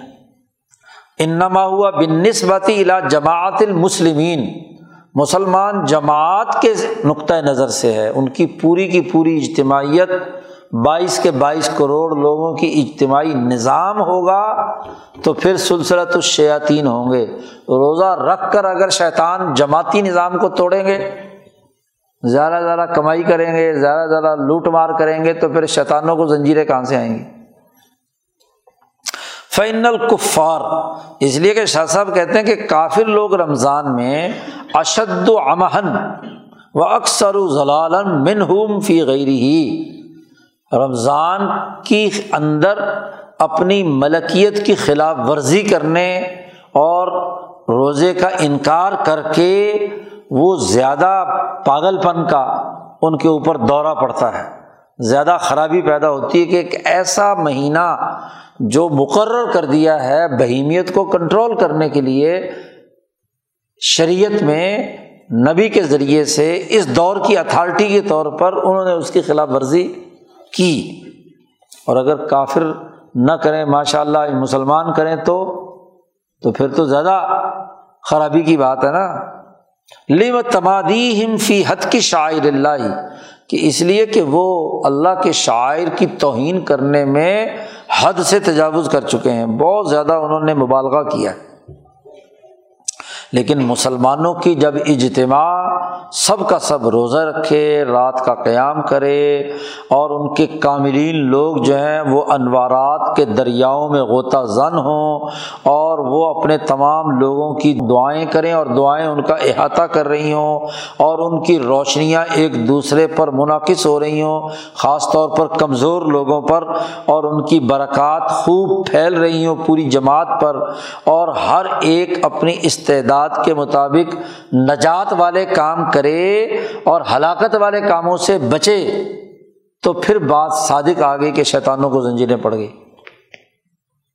لیکن اگر ان کے خواص بھی اور ان کے عوام بھی خود مہلکات کے اندر مبتلا ہوں جی وہ بھی ساری شیطانی کے کام کریں اور پھر کہیں جی شیطان کو زنجیریں تو پڑی نہیں، تو پھر اپنے گربان میں جھانکنا چاہیے نا، شیطانوں کو برا بلا کہنا تو بہت کی بات ہے۔ صدقہ تو پھر یہ بات صادق آ گئی کہ جنت کے دروازے کھول دیے جاتے ہیں اور جہنم کے دروازے بند کر دیے جاتے ہیں۔ اس لیے کہ جنت کی اصل رحمت ہے۔ تو جب مسلمان جماعت یہاں دوسروں کے لیے رحمت کا کام کرے گی، تو جب جنت کے دروازے کھولیں گے نا۔ اور جہنم کی اصل بات لانت ہے۔ اور جب یہاں مسلمان جماعت دوسرے لوگوں کو مصیبت اور اذیتوں میں پہنچا کر لانت کا کردار ادا کر رہی ہیں اور امید کیے بیٹھے ہوئے ہوں کہ جہنم کے دروازے بند ہو جائیں گے، تو کیسے بند ہوں گے؟ اور ولی اور اس وجہ سے بھی کہ تمام اہل زمین کا اتفاق ہے ایسی صفت میں کہ جو اللہ کی سخاوت کا دروازہ کھولنے کے ساتھ مناسبت رکھتی ہے، تو جب لوگ اجتماعی طور پر اللہ کی سخاوت کی دعا مانگیں گے تو ضرور شیطانوں کو زنجیریں پڑ جائیں گی۔ یعنی خود انسان پہلے شیطان ہونے سے بچے گا، شیطانی کاموں سے بچے گا، تبھی شیطان کو زنجیریں پڑے گی نا۔ اور اگر شیطان بھی شرم کھا جائے ہاں جی ان مسلمانوں سے جو روزے رکھ کر چھریاں پھیرتے ہیں رمضان میں، تو پھر وہ کہیں گے کہ ہمارا کام ماشاء اللہ انہوں نے سنبھال لیا ہے، تو زنجیریں ڈالنے کی ضرورت ہی کیا ہے؟ ان کو زنجیریں ڈالو پہلے تو۔ اور یہ بات صادق آ جائے گی اس وقت کہ شیاطین کو زنجیریں پڑ جائیں گی اور فرشتے ان میں پھیلیں گے، اس لیے کہ شیطان مؤثر نہیں ہوتا، مگر انہیں لوگوں میں جن میں اس کے اثر کو قبول کرنے کی استعداد ہوتی ہے۔ جی اور ان کی استعداد تبھی ہوگی جب وہ بہیمیت کے پیچھے انتہا طور پر پڑیں گے رمضان کا مہینہ تو بہیمیت کو کنٹرول کرنے کا مہینہ ہے، اور ان کی حیوانیت مزید جاگ جائے کہ چینی ڈبل ریٹ پہ بیچیں، آٹا ڈبل ریٹ پہ بیچیں، باقی چیزیں کھانے پینے کی جو ہے رمضان لگائیں، تو پھر کیا بہیمیت تو بڑھ گئی؟ حالانکہ اس کو تو کم کرنے کی، جتنا بڑا حاجی روزے دار جو ہے مہنگی چیزیں بیچتا ہے، اتنا ہی بڑا پاجی ہوتا ہے۔ تو نتیجہ کیا نکلتا ہے؟ شیطان کا شیطان نہیں بند ہوا۔ شیطان تو تو خود ہے۔ بند کیسے ہوگا؟ وان الملائی کا تھا اور ملائکہ اسی کے قریب نہیں پھٹکتے جس کے اندر بہیمیت کی استعداد، اسی کے قریب پھٹکتے ہیں جن کے اندر اس فرشتوں والے کام کے ساتھ مشابت پیدا ہو، اور مشابت تبھی پیدا ہوگی جب بہیمی تقاضے ٹوٹیں گے اور ملکیت کے تقاضے غالب آئیں گے۔ وہ انما استعداد ہو بھی ظہور الملکیہ وقت ظہارت تو وہ ظاہر ہو گئی تو پھر ٹھیک ہے، شیطانوں کو زنجیریں پڑ جائیں گی اور فرشتے کے دروازے کھل جائیں گے۔ اور پھر یہ بھی ہے کہ رمضان کا مہینہ اس شب قدر کے للت القدر کے ہونے کا مہینہ بھی ہے جس میں تمام کام تقسیم کیے جاتے ہیں۔ اور تو رمضان کا پورا کا پورا مہینہ گزرنے کے بعد جب اعمال اللہ میاں دیکھتا ہے کہ ان لوگوں کے یہ کرتوت ہیں ملکیت والے، تو اگلے سال میں، اگلے پورے سال میں ہاں جی اس کے مطابق فیصلے ہوتے ہیں نا۔ اور اگر اس نے پورا رمضان، بلکہ پچھلا پورا سال اس نے شیطانی کام کیے ہیں، اس کا پورا ڈیٹا یہ نکلا ہے، تو پھر اس کے مطابق اگلے فیصلے ہوں گے نا۔ یہاں معاملہ یہ کہ پورا سال بدماشی اور رمضان کا مہینہ خرابی ایک لہلت القدر کے نام پر ستائیسویں کو سجدے پہ سجدہ۔ پھر کہتے جی اگلے سال کا جو ہے نا حساب کتاب ٹھیک کرانے گئے تھے۔ تو یہ تو پاکستانی اسٹائل ہے نا۔ خوب فراڈ شرار کرو اور ادھر ادھر سے منت سماجت کر کے کہو جی لے جی میری فائل ٹھیک کر دو۔ ہاں جی حساب کتاب میرے لیے نیا کر دو تو یہ نہیں ہو سکتا۔ پہلی حدیث۔ دوسری حدیث۔ جس میں نبی اکرم صلی اللہ علیہ وسلم نے فرمایا کہ جس نے رمضان کا مہینے کے روزے رکھے ایمانم صابن منصامہ شہر رمضان ایمانم وحتصابً وہ پھر الحما تقدم منظم بھی اس کے اگلے پچھلے سارے گناہ معاف کر دیے جاتے ہیں۔ دو باتیں کہیں، ایمان اور احتساب۔ اقول میں کہتا ہوں کہ یہ یہ ہے کہ چونکہ رمضان کے مہینے میں ملکیت کا غلبہ ہوتا ہے، مغلوب بہیمیت مغلوب ہوتی ہے، اور وہ جو اللہ کی رضا اور رحمت کے سمندر میں انسان غوطہ زن ہوتا ہے، اس کا نصاب پورا ہو جاتا ہے، تو فلاں جرم، کوئی اس میں حرج کی بات نہیں کہ ایک انسان پچھلی جب توبہ کر چکا ہے تو ایک رنگ سے نکل کر دوسرے رنگ میں شروع ہو گیا۔ اس بات کو سمجھنے کے لیے پیچھے جو پہلے مبحث کے اندر ایک باب آیا تھا کہ چیزیں، اعمال جو ہیں، وہ ایک دوسرے سے جڑے ہوئے ہوتے ہیں زنجیر کی شکل میں۔ کیونکہ ایک برا عمل کیا ہے تو اگلے برے عمل کی طرف اکسائے گا، وہ دوسرے، تیسرے، چوتھے، تو یہ چین چل رہی ہے۔ یا اچھا عمل کیا ہے تو وہ اگلے اچھے عمل کو، اور وہ بھی چین چل رہی ہوتی ہے۔ ہاں جی تو مثلاً برے عمل کی چین چل رہی تھی اور رمضان کے مہینے میں ایک آدمی نے ایمان و احتساب کے ساتھ وہ روزے رکھے، تو وہ چین ٹوٹ گئی۔ یعنی وہ جو گناہوں کی چین تھی وہ توڑ دی اور توڑنے کے بعد اس نے اگلی چین جوڑی ہے کہ میں اب صحیح نظریے صحیح سوچ اور صحیح نیت کے ساتھ آگے زندگی بسر کروں گا۔ تو اس کے نتیجے میں چونکہ پچھلی چین ٹوٹ گئی ہے، تو اس لیے غفر الح ما تقدمہ منظم بھی لیکن اگر چین پھر جوڑ لی جا کر، یہاں تو تھوڑی تو تھی، لیکن اس کے بعد جیسے یکم ہاں جی شوال ہوئی، عید شروع ہوئی، تو دوبارہ چین جوڑ لی، تو پھر غفر الح ما تقدمہ منظم بھی کیسے ہوگا؟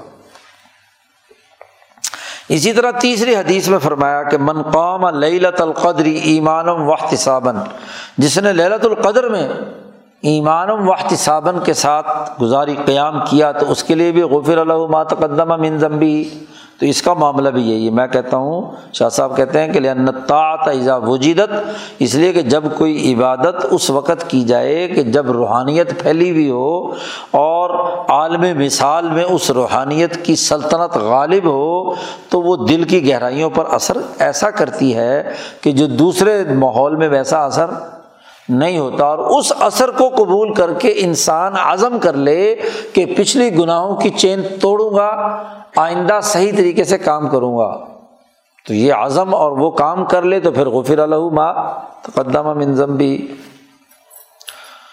چوتھی حدیث لائے ہیں۔ نبی اکرم صلی اللہ علیہ وسلم نے فرمایا کہ ہر ابن آدم جو بھی وہ عمل کرتا ہے اچھا اگر ایک اچھا عمل کرے گا تو اس سے دس گنا سے لے کر سات سو گنا تک اس کو کیا ہے، اس عمل کا اجر ملے گا۔ لیکن اللہ پاک نے فرمایا السوم سوائے روزے کے۔ اور روزے کے بارے میں فرمایا کہ فن لی روزہ میرے لیے ہے وہ انا اجزی بھی اور میں اس کی جزا دوں گا۔ کیوں؟ اس لیے کہ اس نے اپنی شہوت کو اور اپنے کھانے پینے کو صرف میری وجہ سے چھوڑا ہے۔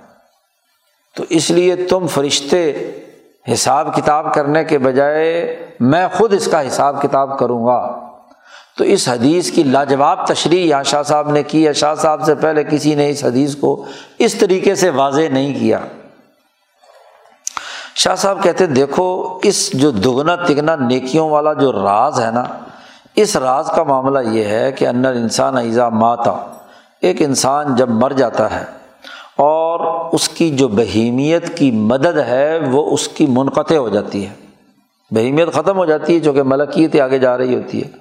اور وہ اد برا عن لذات الملائمت لہا، جو لذتیں بہیمیت کی ساتھ ہاں جی مناسبت رکھتی تھیں، وہ سب کی سب پیچھے چھوڑ دی ایک آدمی۔ مرنے کے وقت۔ ملکیت پوری ظاہر ہوتی ہے۔ اور ملکیت کے انوارات انسانی طبیعت پر ہاں جی ظاہر ہوتے ہیں۔ اسی نتیجے میں تو مجازات یعنی سزا و جزا شروع ہوتی ہے نا۔ جیسا کہ پیچھے اسباب المجازات میں بحث شروع کی تھی کہ انسان کی جزا و سزا کا تعلق اس وقت ہوتا ہے جب انسان پر ملکیت کا غلبہ ہو جائے۔ کیونکہ جب ملکیت کا غلبہ ہوتا ہے تو جو عمل ملکیت کے غلبے سے سر انجام پاتا ہے، وہ چونکہ وہاں محفوظ ہوتا ہے، تو اسے خوشی محسوس ہوتی ہے۔ اور جو بہیمیت والا کیا تھا، تو بہیمیت تو رہ گئی پیچھے۔ وہ ملکیت سے اس کا کوئی جوڑ نہیں تھا۔ اب وہاں رہ گئی اکیلی ملکیت۔ تو پھر یہ عمل جو ہے، یہ اذیت اور تکلیف پہنچاتا ہے اس کی طبیعت کو، کیونکہ اس کی جو لذت اٹھانے والی قوت تھی، وہ تو دنیا میں رہ چکی ہے۔ ملکیت کو اس سے مناسبت نہیں ہے، تو وہ پھر حیران و پریشان وہاں پھر رہا ہوتا ہے، اس کو جزا، سزا کے طور پر وہ وہاں رہتا ہے۔ یہی مجازات کا راز ہے۔ تو فعین کا نا عاملہ خیرن اگر اس نے اچھا عمل کیا، تو اب ملکیت سے چونکہ وہ اس کی مناسبت ہے، تو فقلیل ہو کثیر الحین آئزن مرنے کے بعد وہ جو ملکیت کی بنیاد پر کیا ہوا عمل ہے، وہ بڑھنا شروع ہو جاتا ہے۔ کیونکہ ملکیت بڑھنا شروع ہو جاتی ہے۔ یہاں دنیا میں ملکیت کی بالفرض اگر کچھ یونٹ آپ مقرر کریں تو اتنے یونٹ کی ملکیت دنیا میں تھی۔ تو چونکہ وہ بہیمیت کے پنجرے میں بند تھی تو تھوڑی تھی۔ جی۔ اور جیسے ہی وہ یہاں سے آزاد ہو کر قبر کے اندر پہنچتا ہے تو عالم مثال کی مثالی قوتیں اس ملکیت کے ساتھ مل کر ملکیت کا سائز بڑھا دیتی ہیں۔ اچھا جب سائز بڑھے گا، جتنا ملکیت کا سائز بڑھے گا، اتنی ہی وہ عمل جو ملکیت کی مناسبت سے دنیا میں مثلاً ایک درجے کیا تھا، تو دس درجے تو کم از کم کیا ہے؟ کیونکہ دس گنا بڑی ملکیت ہو جاتی ہے مرنے کے بعد۔ روح جو ہے، جو سچے اور مومن انسان کی روح ہے، وہ مرنے کے بعد دس گنا بڑی ہو جاتی ہے۔ جب وہ دس گنا بڑی ہو جاتی ہے، تو ہر عمل بھی دس گنا۔ اچھا پھر اپنے اپنے عمل کے درجات یا روح کے دنیا میں کارکردگی کی بنیاد پر دس درجے سے بڑھ کر سات سو گنا تک روح بڑھ جاتی ہے۔ سات سو گنا تک، مثلاً اولیاء اللہ کی جو مقربین بارگاہ الہی ہیں امبیا ہیں، ان کی ارواہ مقدسہ یہاں سے جانے کے بعد، اسی لیے کہتے ہیں اولیاء اللہ کا فیضان موت کے بعد بڑھ جاتا ہے۔ جی اسی لیے کہ ان کی روح وہاں پھیل جاتی ہے۔ شیخ عبد القادر جیلانی اگر کے بارے میں کہا جاتا ہے کہ ان کی روح جو ہے اس عالم کے اندر ہاں جی آس فضائے بسیط پر محیط ہے۔ جی تو وہ اتنی کیا ہے روح بڑھ گئی۔ ہاں جی خاص طور پر وہ جو ان کے سلسلے قادریہ کے ساتھ جڑے ہوئے ہیں، ان کی روحوں کے اوپر اس روح قادریہ کا کیا ہے، اثر ہوتا ہے۔ تو وہ روح اتنی ہی وسعت اس کی اختیار کر لیتی ہے۔ تو وہ سات سو گنا تک ہو سکتی ہے، اپنے اپنے درجہ۔ اب دس درجے سے لے کر سات سو گنا تک کے مختلف درجات اپنی اپنی کام، کارکردگی عمل کی وجہ سے ہو جاتے ہیں۔ تو شاہ صاحب کہتے ہیں کہ جب وہ وہاں ہاں جی منتقل ہوتا ہے تو ملکیت ظاہر ہوتی ہے تو اس کی مناسبت کی وجہ سے وہ عمل جو ہے اس کے اندر بھی کثرت ہوتی چلی جاتی ہے۔ مزید اس کی وضاحت فرماتے ہیں۔ وہ سر استثنا سوم ہاں اب بات یہ ہے کہ یہ جتنے بھی باقی اعمال ہیں جن کے بارے میں کہا کہ کل عمل ابن آدم۔ ابن آدم کا ہر عمل جو ہے وہ دس گنا زیادہ اور دس گنا سے لے کر سات سو گنا تک۔ اچھا اب یہ جو دس گنا سے سات سو گنا تک کا دائرہ ہے، یہ تب ہے کہ جب ہر ہر عمل کا ایک یونٹ مقرر ہو۔ جی ایک مقدار متعین ہو اور وہ فرشتوں کو دی بھی ہو۔ کہ بھائی مثلاً یہ عمل اتنے یونٹ کا ہے، روزہ ہے مثلاً، یا نماز ہے، یا تلاوت ہے، یا ذکر ہے، یا تصویر ہے، اس کا یہ یہ یونٹ ہے۔ تو چونکہ سسٹم کے تحت کائنات چل رہی ہے، تو جو فرشتے منکر نکیر یہاں بیٹھے ہوئے ہیں، کندھوں پہ لکھ رہے ہیں، تو ان کو ایک ڈاکومنٹ اللہ میاں نے دیا ہوا ہے نا کہ ہر ہر عمل کی یہ قیمت ہے۔ اچھا وہ فرشتہ یہاں وہ قیمت لکھتا رہتا ہے کہ یہ عمل کیا اور اس کی یہ آگے قیمت لکھ اب یہ جب ڈیٹا مرنے کے بعد ایک آدمی آگے جاتا ہے تو جو فرشتے قبر میں اس کا استقبال کرتے ہیں، تو اس کے پاس وہ ڈیٹا آتا ہے نا کہ جی یہ بندہ جو ہے اب یہ آ گیا یہاں، اس کا یہ یہ عمل تھا اور یہ اس کا یونٹ تھا۔ تو اس یونٹ کو وہ دس گنا سے کیا ملٹی پلائی کر لیتا ہے یا سات سو گنا تک ملٹی پلائی کر لیتا ہے، تو فرشتے ہی سسٹم کے تحت اس کا اضافہ کرتے چلے جاتے ہیں۔ لیکن روزے کا استثنا کیا ہے کہ روزے کا معاملہ جو ہے سوم اللہ پاک نے فرمایا کہ سوم روزے کا استثنا ہے کہ روزے کا جو یونٹ ہے وہ فرشتوں کو پتہ نہیں چلتا۔ اور اس کی وجہ کیا ہے؟ وہ آگے بتلا رہے ہیں شاہ صاحب۔ کیا روزے کا استثنا اس لیے ہے کہ انا کتابت العمال فی صحائی انما تکون بھی تصویر صورت کل عمل فی معطلم من المثال۔ ہر عمل، شاہ صاحب کہتے ہیں کہ عمل جو نامہ اعمال میں لکھے جا رہے ہیں، تو وہ دراصل کیا ہے؟ ہر انسان کے عمل کی ویڈیو ہے، تصویر ہے۔ ویڈیو ہے یا آڈیو ہے جب بھی کوئی بندہ عمل کرتا ہے تو فرشتہ جو ہے اس کی تصویر کھینچ کے اپنے اس نامہ اعمال کے اندر اپنے ڈیٹا میں، آج کل سمجھنا تو بڑا آسان ہو گیا، اس زمانے میں تو موبائل نہیں تھا۔ ہاں جی یہ مشکل ہوتی تھی شاہ صاحب کی بات سمجھنا۔ اب تو بڑا، بلکہ تصویر چھوڑ کر ویڈیو بناتا ہے وہ۔ کیونکہ نماز اگر مثلاً اس نے لمبی پڑی ہے تو پوری ایک تصویر سے تو کام نہیں ہوگا۔ ہاں جی تو پوری کی پوری ویڈیو بنائے گا نا کہ اس نے یہ نماز پڑھی یا روزہ ہے۔ مثلاً بارہ، پندرہ، چودہ گھنٹے کا تو اس کی بھی ویڈیو ہی بنے گی نا سارا دن کیا کرتا رہا۔ روزہ رکھ کے شیطانی کی ہے یا روزہ رکھ کے اچھے کام کرتا رہا۔ تو وہ تصویر بناتا ہے۔ اور ہر تصویر کا ایک سائز ہوگا۔ اس کی آپ کے یہاں بھی ایک وزن ہے۔ تو جو بھی اس کا حساب کتاب ہے، وہ ہر عمل کے اعتبار سے ہوتا ہے، اور وہ ہوتا ہے فی موتن من المثال۔ عالم مثال کا وہ مقام جہاں یہ سارا ڈیٹا اس عالمی سرور کے اندر ہر انسان کا جا رہا ہے۔ مختصم بحاظر رجل شاہ صاحب کہتے ہیں وہ عالم مثال میں وہ موتن یا وہ سرور ہر آدمی کا الگ الگ ہے۔ ہر آدمی کا الگ الگ جو وہاں سرور ہے، اس کے اندر اس کا پورا ڈیٹا جا رہا۔ بھی وجہ یز ہر منہا صورت جزا مترتب علیہ، کہ آٹومیٹک وہ کمپیوٹر یا سرور جو ہے، اس عمل پر جو کچھ جزا یا انعام ہونا چاہیے، وہ بھی کیلکولیشن ساتھ ساتھ نکال رہا ہے۔ جی چونکہ جیسے ہی ڈیٹا گیا فوراً اس نے نکال دیا۔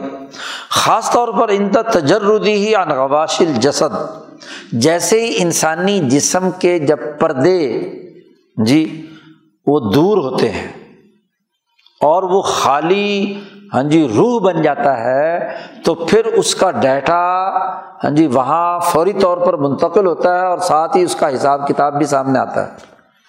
اور شاہ صاحب کہتے ہیں وقت شاہ حد نا ظالی کا مرارن۔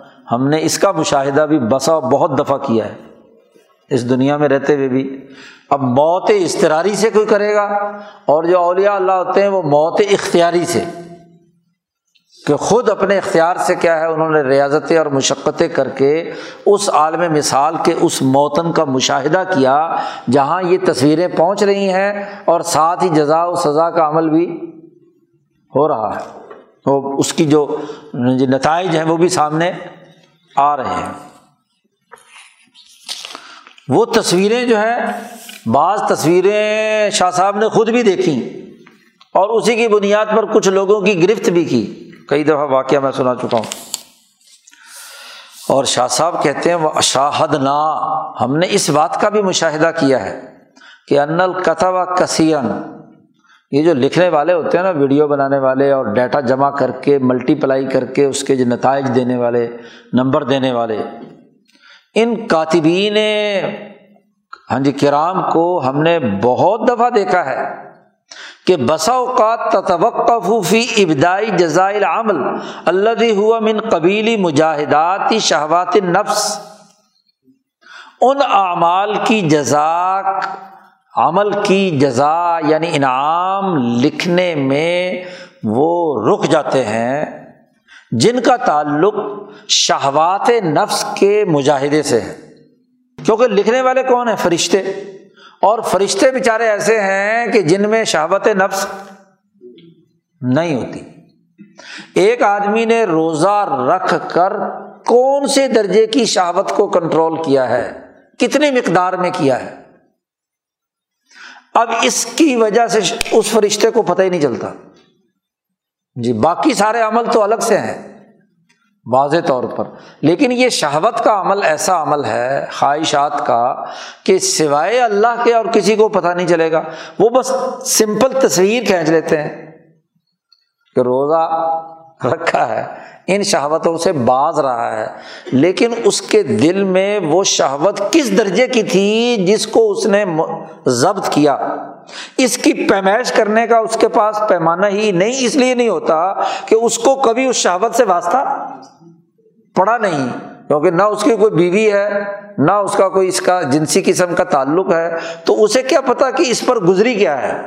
جس کو اس نے صرف اور صرف اللہ کی رضا کے لیے روکا ہے۔ از فی ابدا ہی دخل لمقداری معرفت خلق نفس صادر حاضر عمل من ہو اس لیے کہ اس کی جزا و سزا کے لکھنے میں دخل اس بات کا ہے کہ اسے اس نفس کے خلق کی مقدار کا پتہ چلے جو اس عمل کے صادر کرتے وقت ہوئی۔ اس کو یہ تو پتہ چل گیا کہ اس نے یہ عمل روزے کا کیا ہے، بس۔ لیکن کس درجے اس نے اپنے نفسانی تقاضوں اور شہوانی تقاضوں کو روکا ہے؟ اس کی ٹھیک ٹھیک مقدار کتنی ہے؟ یہ فرشتے کو پتا۔ شاہ صاحب کہتے ہیں، ہم نے بہت دفعہ اس بات کا مشاہدہ کیا ہے کہ جہاں یہ لامہ اعمال لکھے جا رہے تھے، جب ہم وہاں پہنچے تو دیکھا کہ فرشتہ رک گیا۔ خاص طور پر روزے کے معاملے میں کہ کتنے نفس کی خواہش جو ہے، اس کی تھی جس کو اس نے روکا۔ کیوں؟ اس لیے کہ شاہ صاحب کہتے وہ لم یزوق ذوقن وہ شہوت کا ذوق ہی نہیں رکھتے۔ تو جو ذوق رکھنے والا ہوگا، وہی پہ میچ کر سکے گا نا، بھی کتنے درجے میں اس نے اپنی شہوت کو کنٹرول کیا ہے۔ ایک وہ ہے جو بےچارا ویسے ہی نکارا ہے، تو اس کی شہوت بھی تھوڑی سی تھی۔ وہ روزے سے اتنی ہی رکی، مشقت اتنی سی آئی۔ اور ایک وہ ہے کہ جس کی قویج الحوانیہ تھی شہوت بھرپور تھی، لیکن صرف اور صرف اللہ کے ڈر اور خوف سے اس نے کیا ہے؟ اس کو کنٹرول کیا، تو یہ پیمائش کرنا فرشتے بیچارے کا کیا کام ہے؟ جس کے ساتھ کبھی شہوت لگی نہیں۔ ولم یا علم وجدان نہ تو ذوقن وہ معلوم کر سکتے ہیں، ذوق ہی نہیں ان کا، اور نہ ہی وجدانی طور پر ان کے پاس کوئی پیمانہ ہے کہ جس سے وہ کیا ہے، پیمائش کر سکے یہی وہ اعمال ہیں جن کے بارے میں فرشتے اللہ سے جھگڑتے بھی ہیں۔ وہ جو اختصام مالا اعلیٰ والی ایک روایت شروع میں گزری تھی کہ اللہ پاک نے نبی کرم صلی اللہ علیہ وسلم کے کندھے پہ ہاتھ رکھ کر نبی کرم صلی اللہ علیہ وسلم سے پوچھا، تمہیں پتا ہے کہ فرشتے کس بات میں جھگڑ رہے ہیں؟ تو میں وہ اللہ عالم اللہ تعالیٰ زیادہ جانتا ہے۔ تو اللہ پاک نے فرمایا کہ یہ اختصام کر رہے ہیں فل کفارات جی اور ان کی جزا کے بارے میں جھگڑ رہے ہیں۔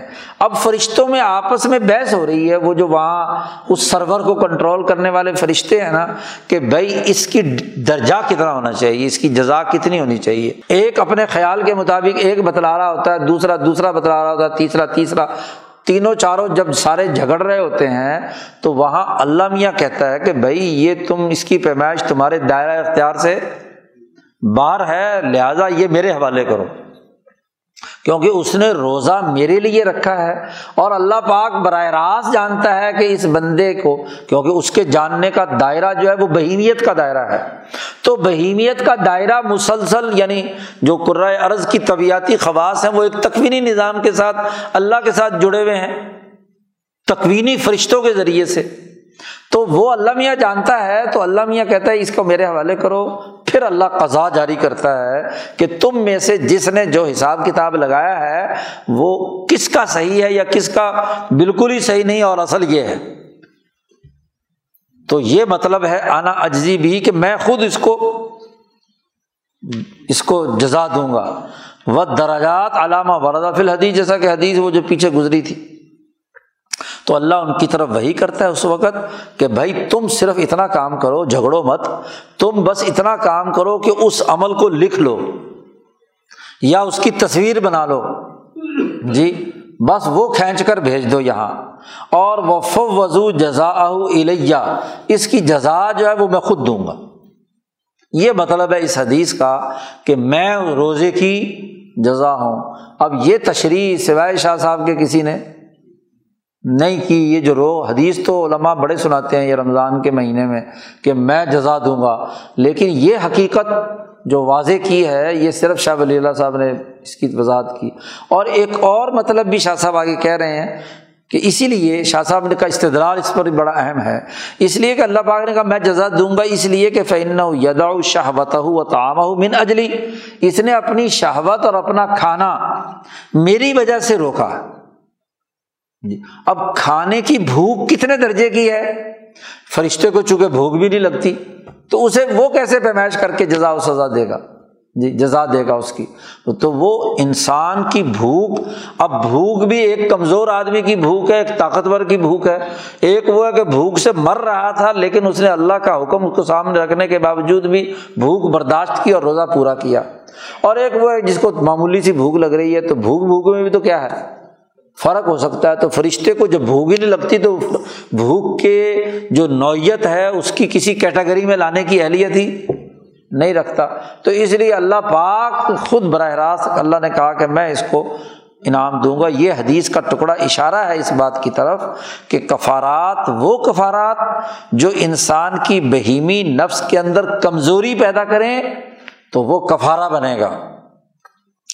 اور وہ یعنی کہ عمل کہ جس کے نتیجے میں کمزوری، بہیمیت نہیں ہوئی، بہیمیت اتنی کی اتنی طاقتور رہی، تو پھر اللہ تعالیٰ تو وہ فیت کلو نفس ما عاملت ہر عمل کا پورا پورا بدلا دے گا نا کوئی کمی جاتی فراڈ تو دھوکہ تو ہو نہیں سکتا، تو جس درجے کا ہوگا اسی کے مطابق اللہ تعالیٰ ان کو جزا دے گا پورا پورا۔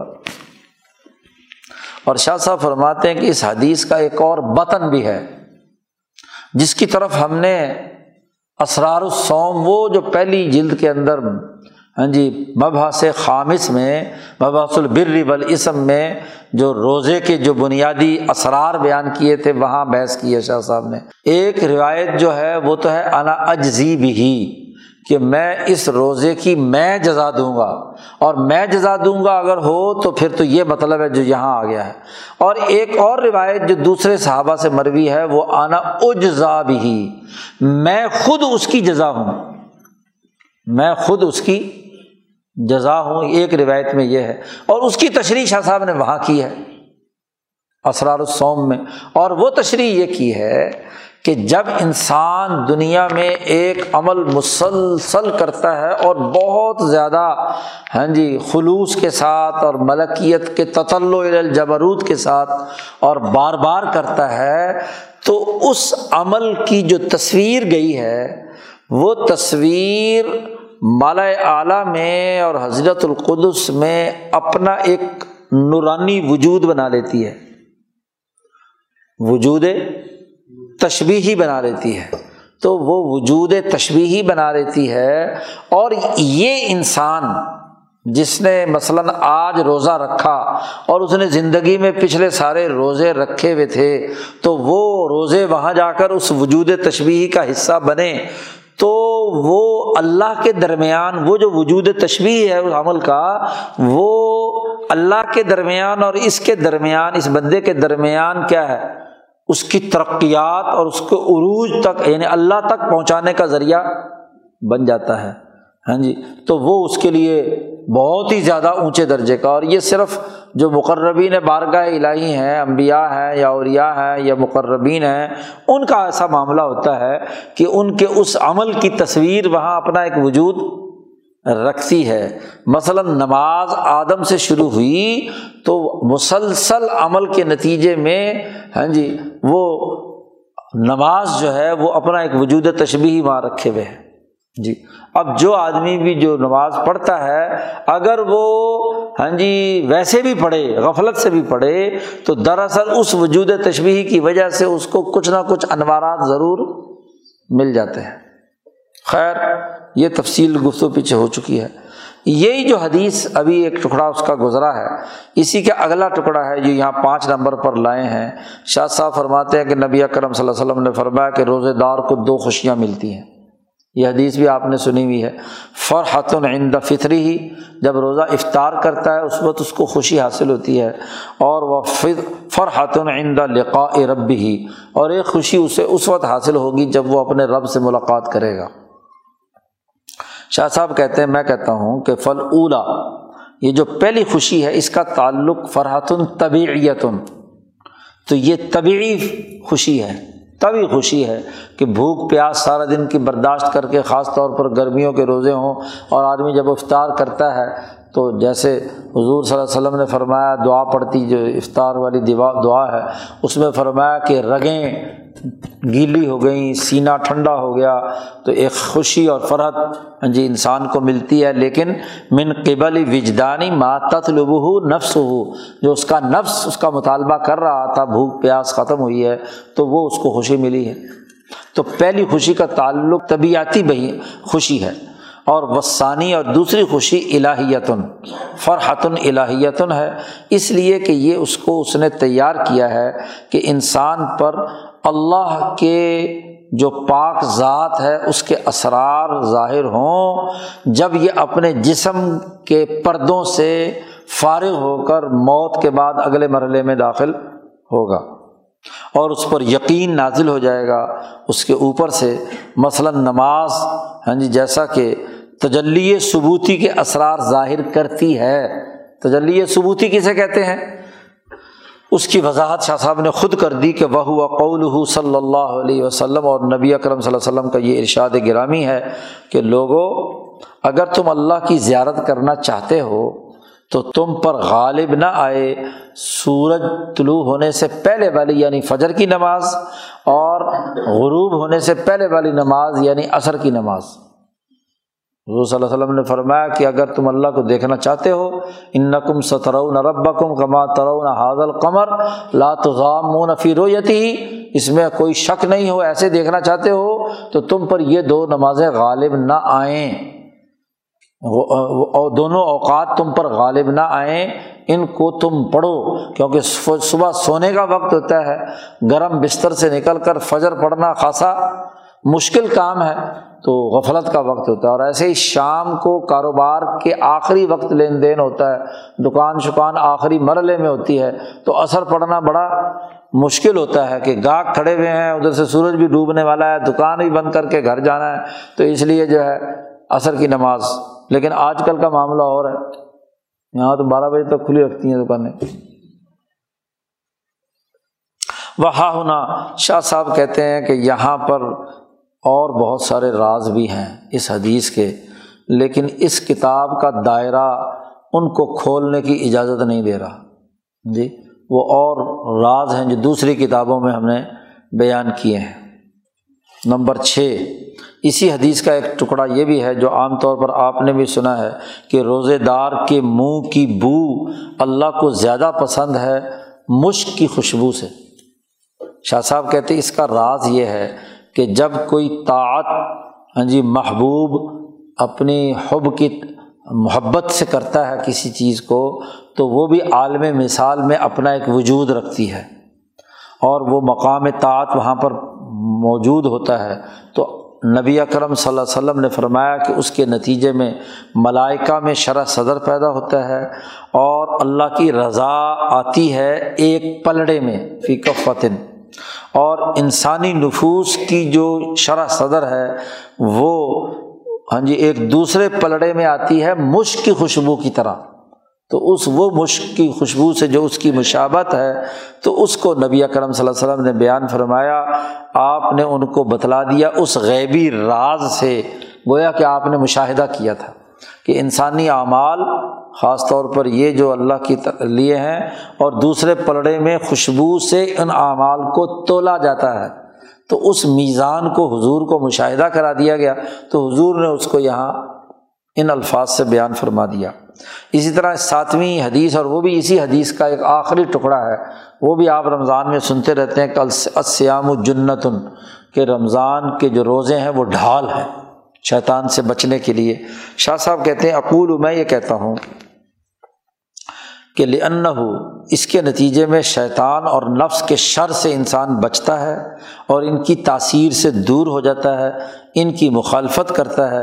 اسی لیے اس کے حق میں یہ لفظ استعمال کیا کہ ڈھال، جیسے ڈھال سے انسان دشمن کے وار سے بچتا ہے، ایسے روزے کی وجہ سے کیا شیطان کے وار سے بچتا ہے۔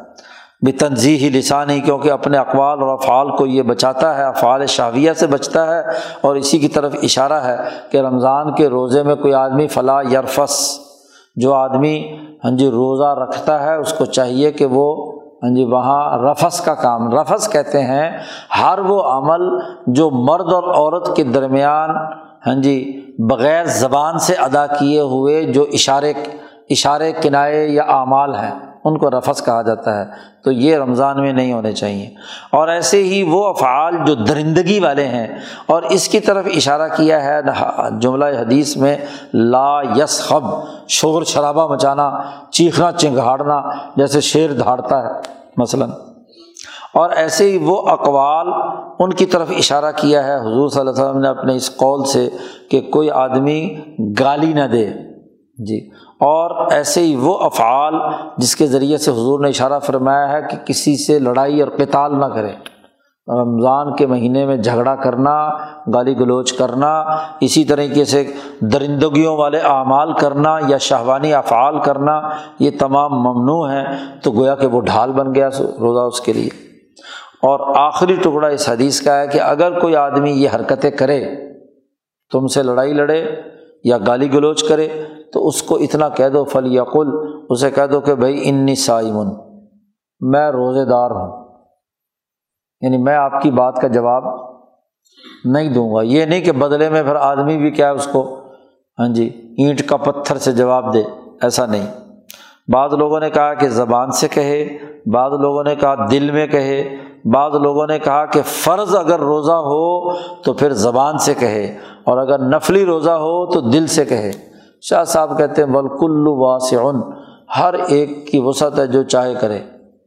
چاہے زبان سے کہے یا دل سے کہے کہ بھائی میں روزے دار ہوں اور اس کا کوئی جواب نہ دے، جیسا موقع محل ہو، اس کے مطابق کوئی آدمی اگر بالکل ہی باز نہیں آ رہا تو اس کو بتلا دے کہ بھائی میں روزے سے ہوں، میں تمہاری بات کا جواب، تاکہ اسے بھی شرم آئے کہ میں تو روزے میں اس کے ساتھ یہ حرکت کر رہا ہوں اور یہ آگے سے کیا ہے، مجھے کوئی جواب نہیں دے رہا۔ تو یہ احادیث کے جتنے بنیادی حصے تھے وہ شاہ صاحب یہاں لا کر ان کی وضاحت کر دی۔ دوسرا باب مکمل ہو گیا۔ آگے ان شاء اللہ احکام السوم پڑھیں گے۔ اللہ مسلم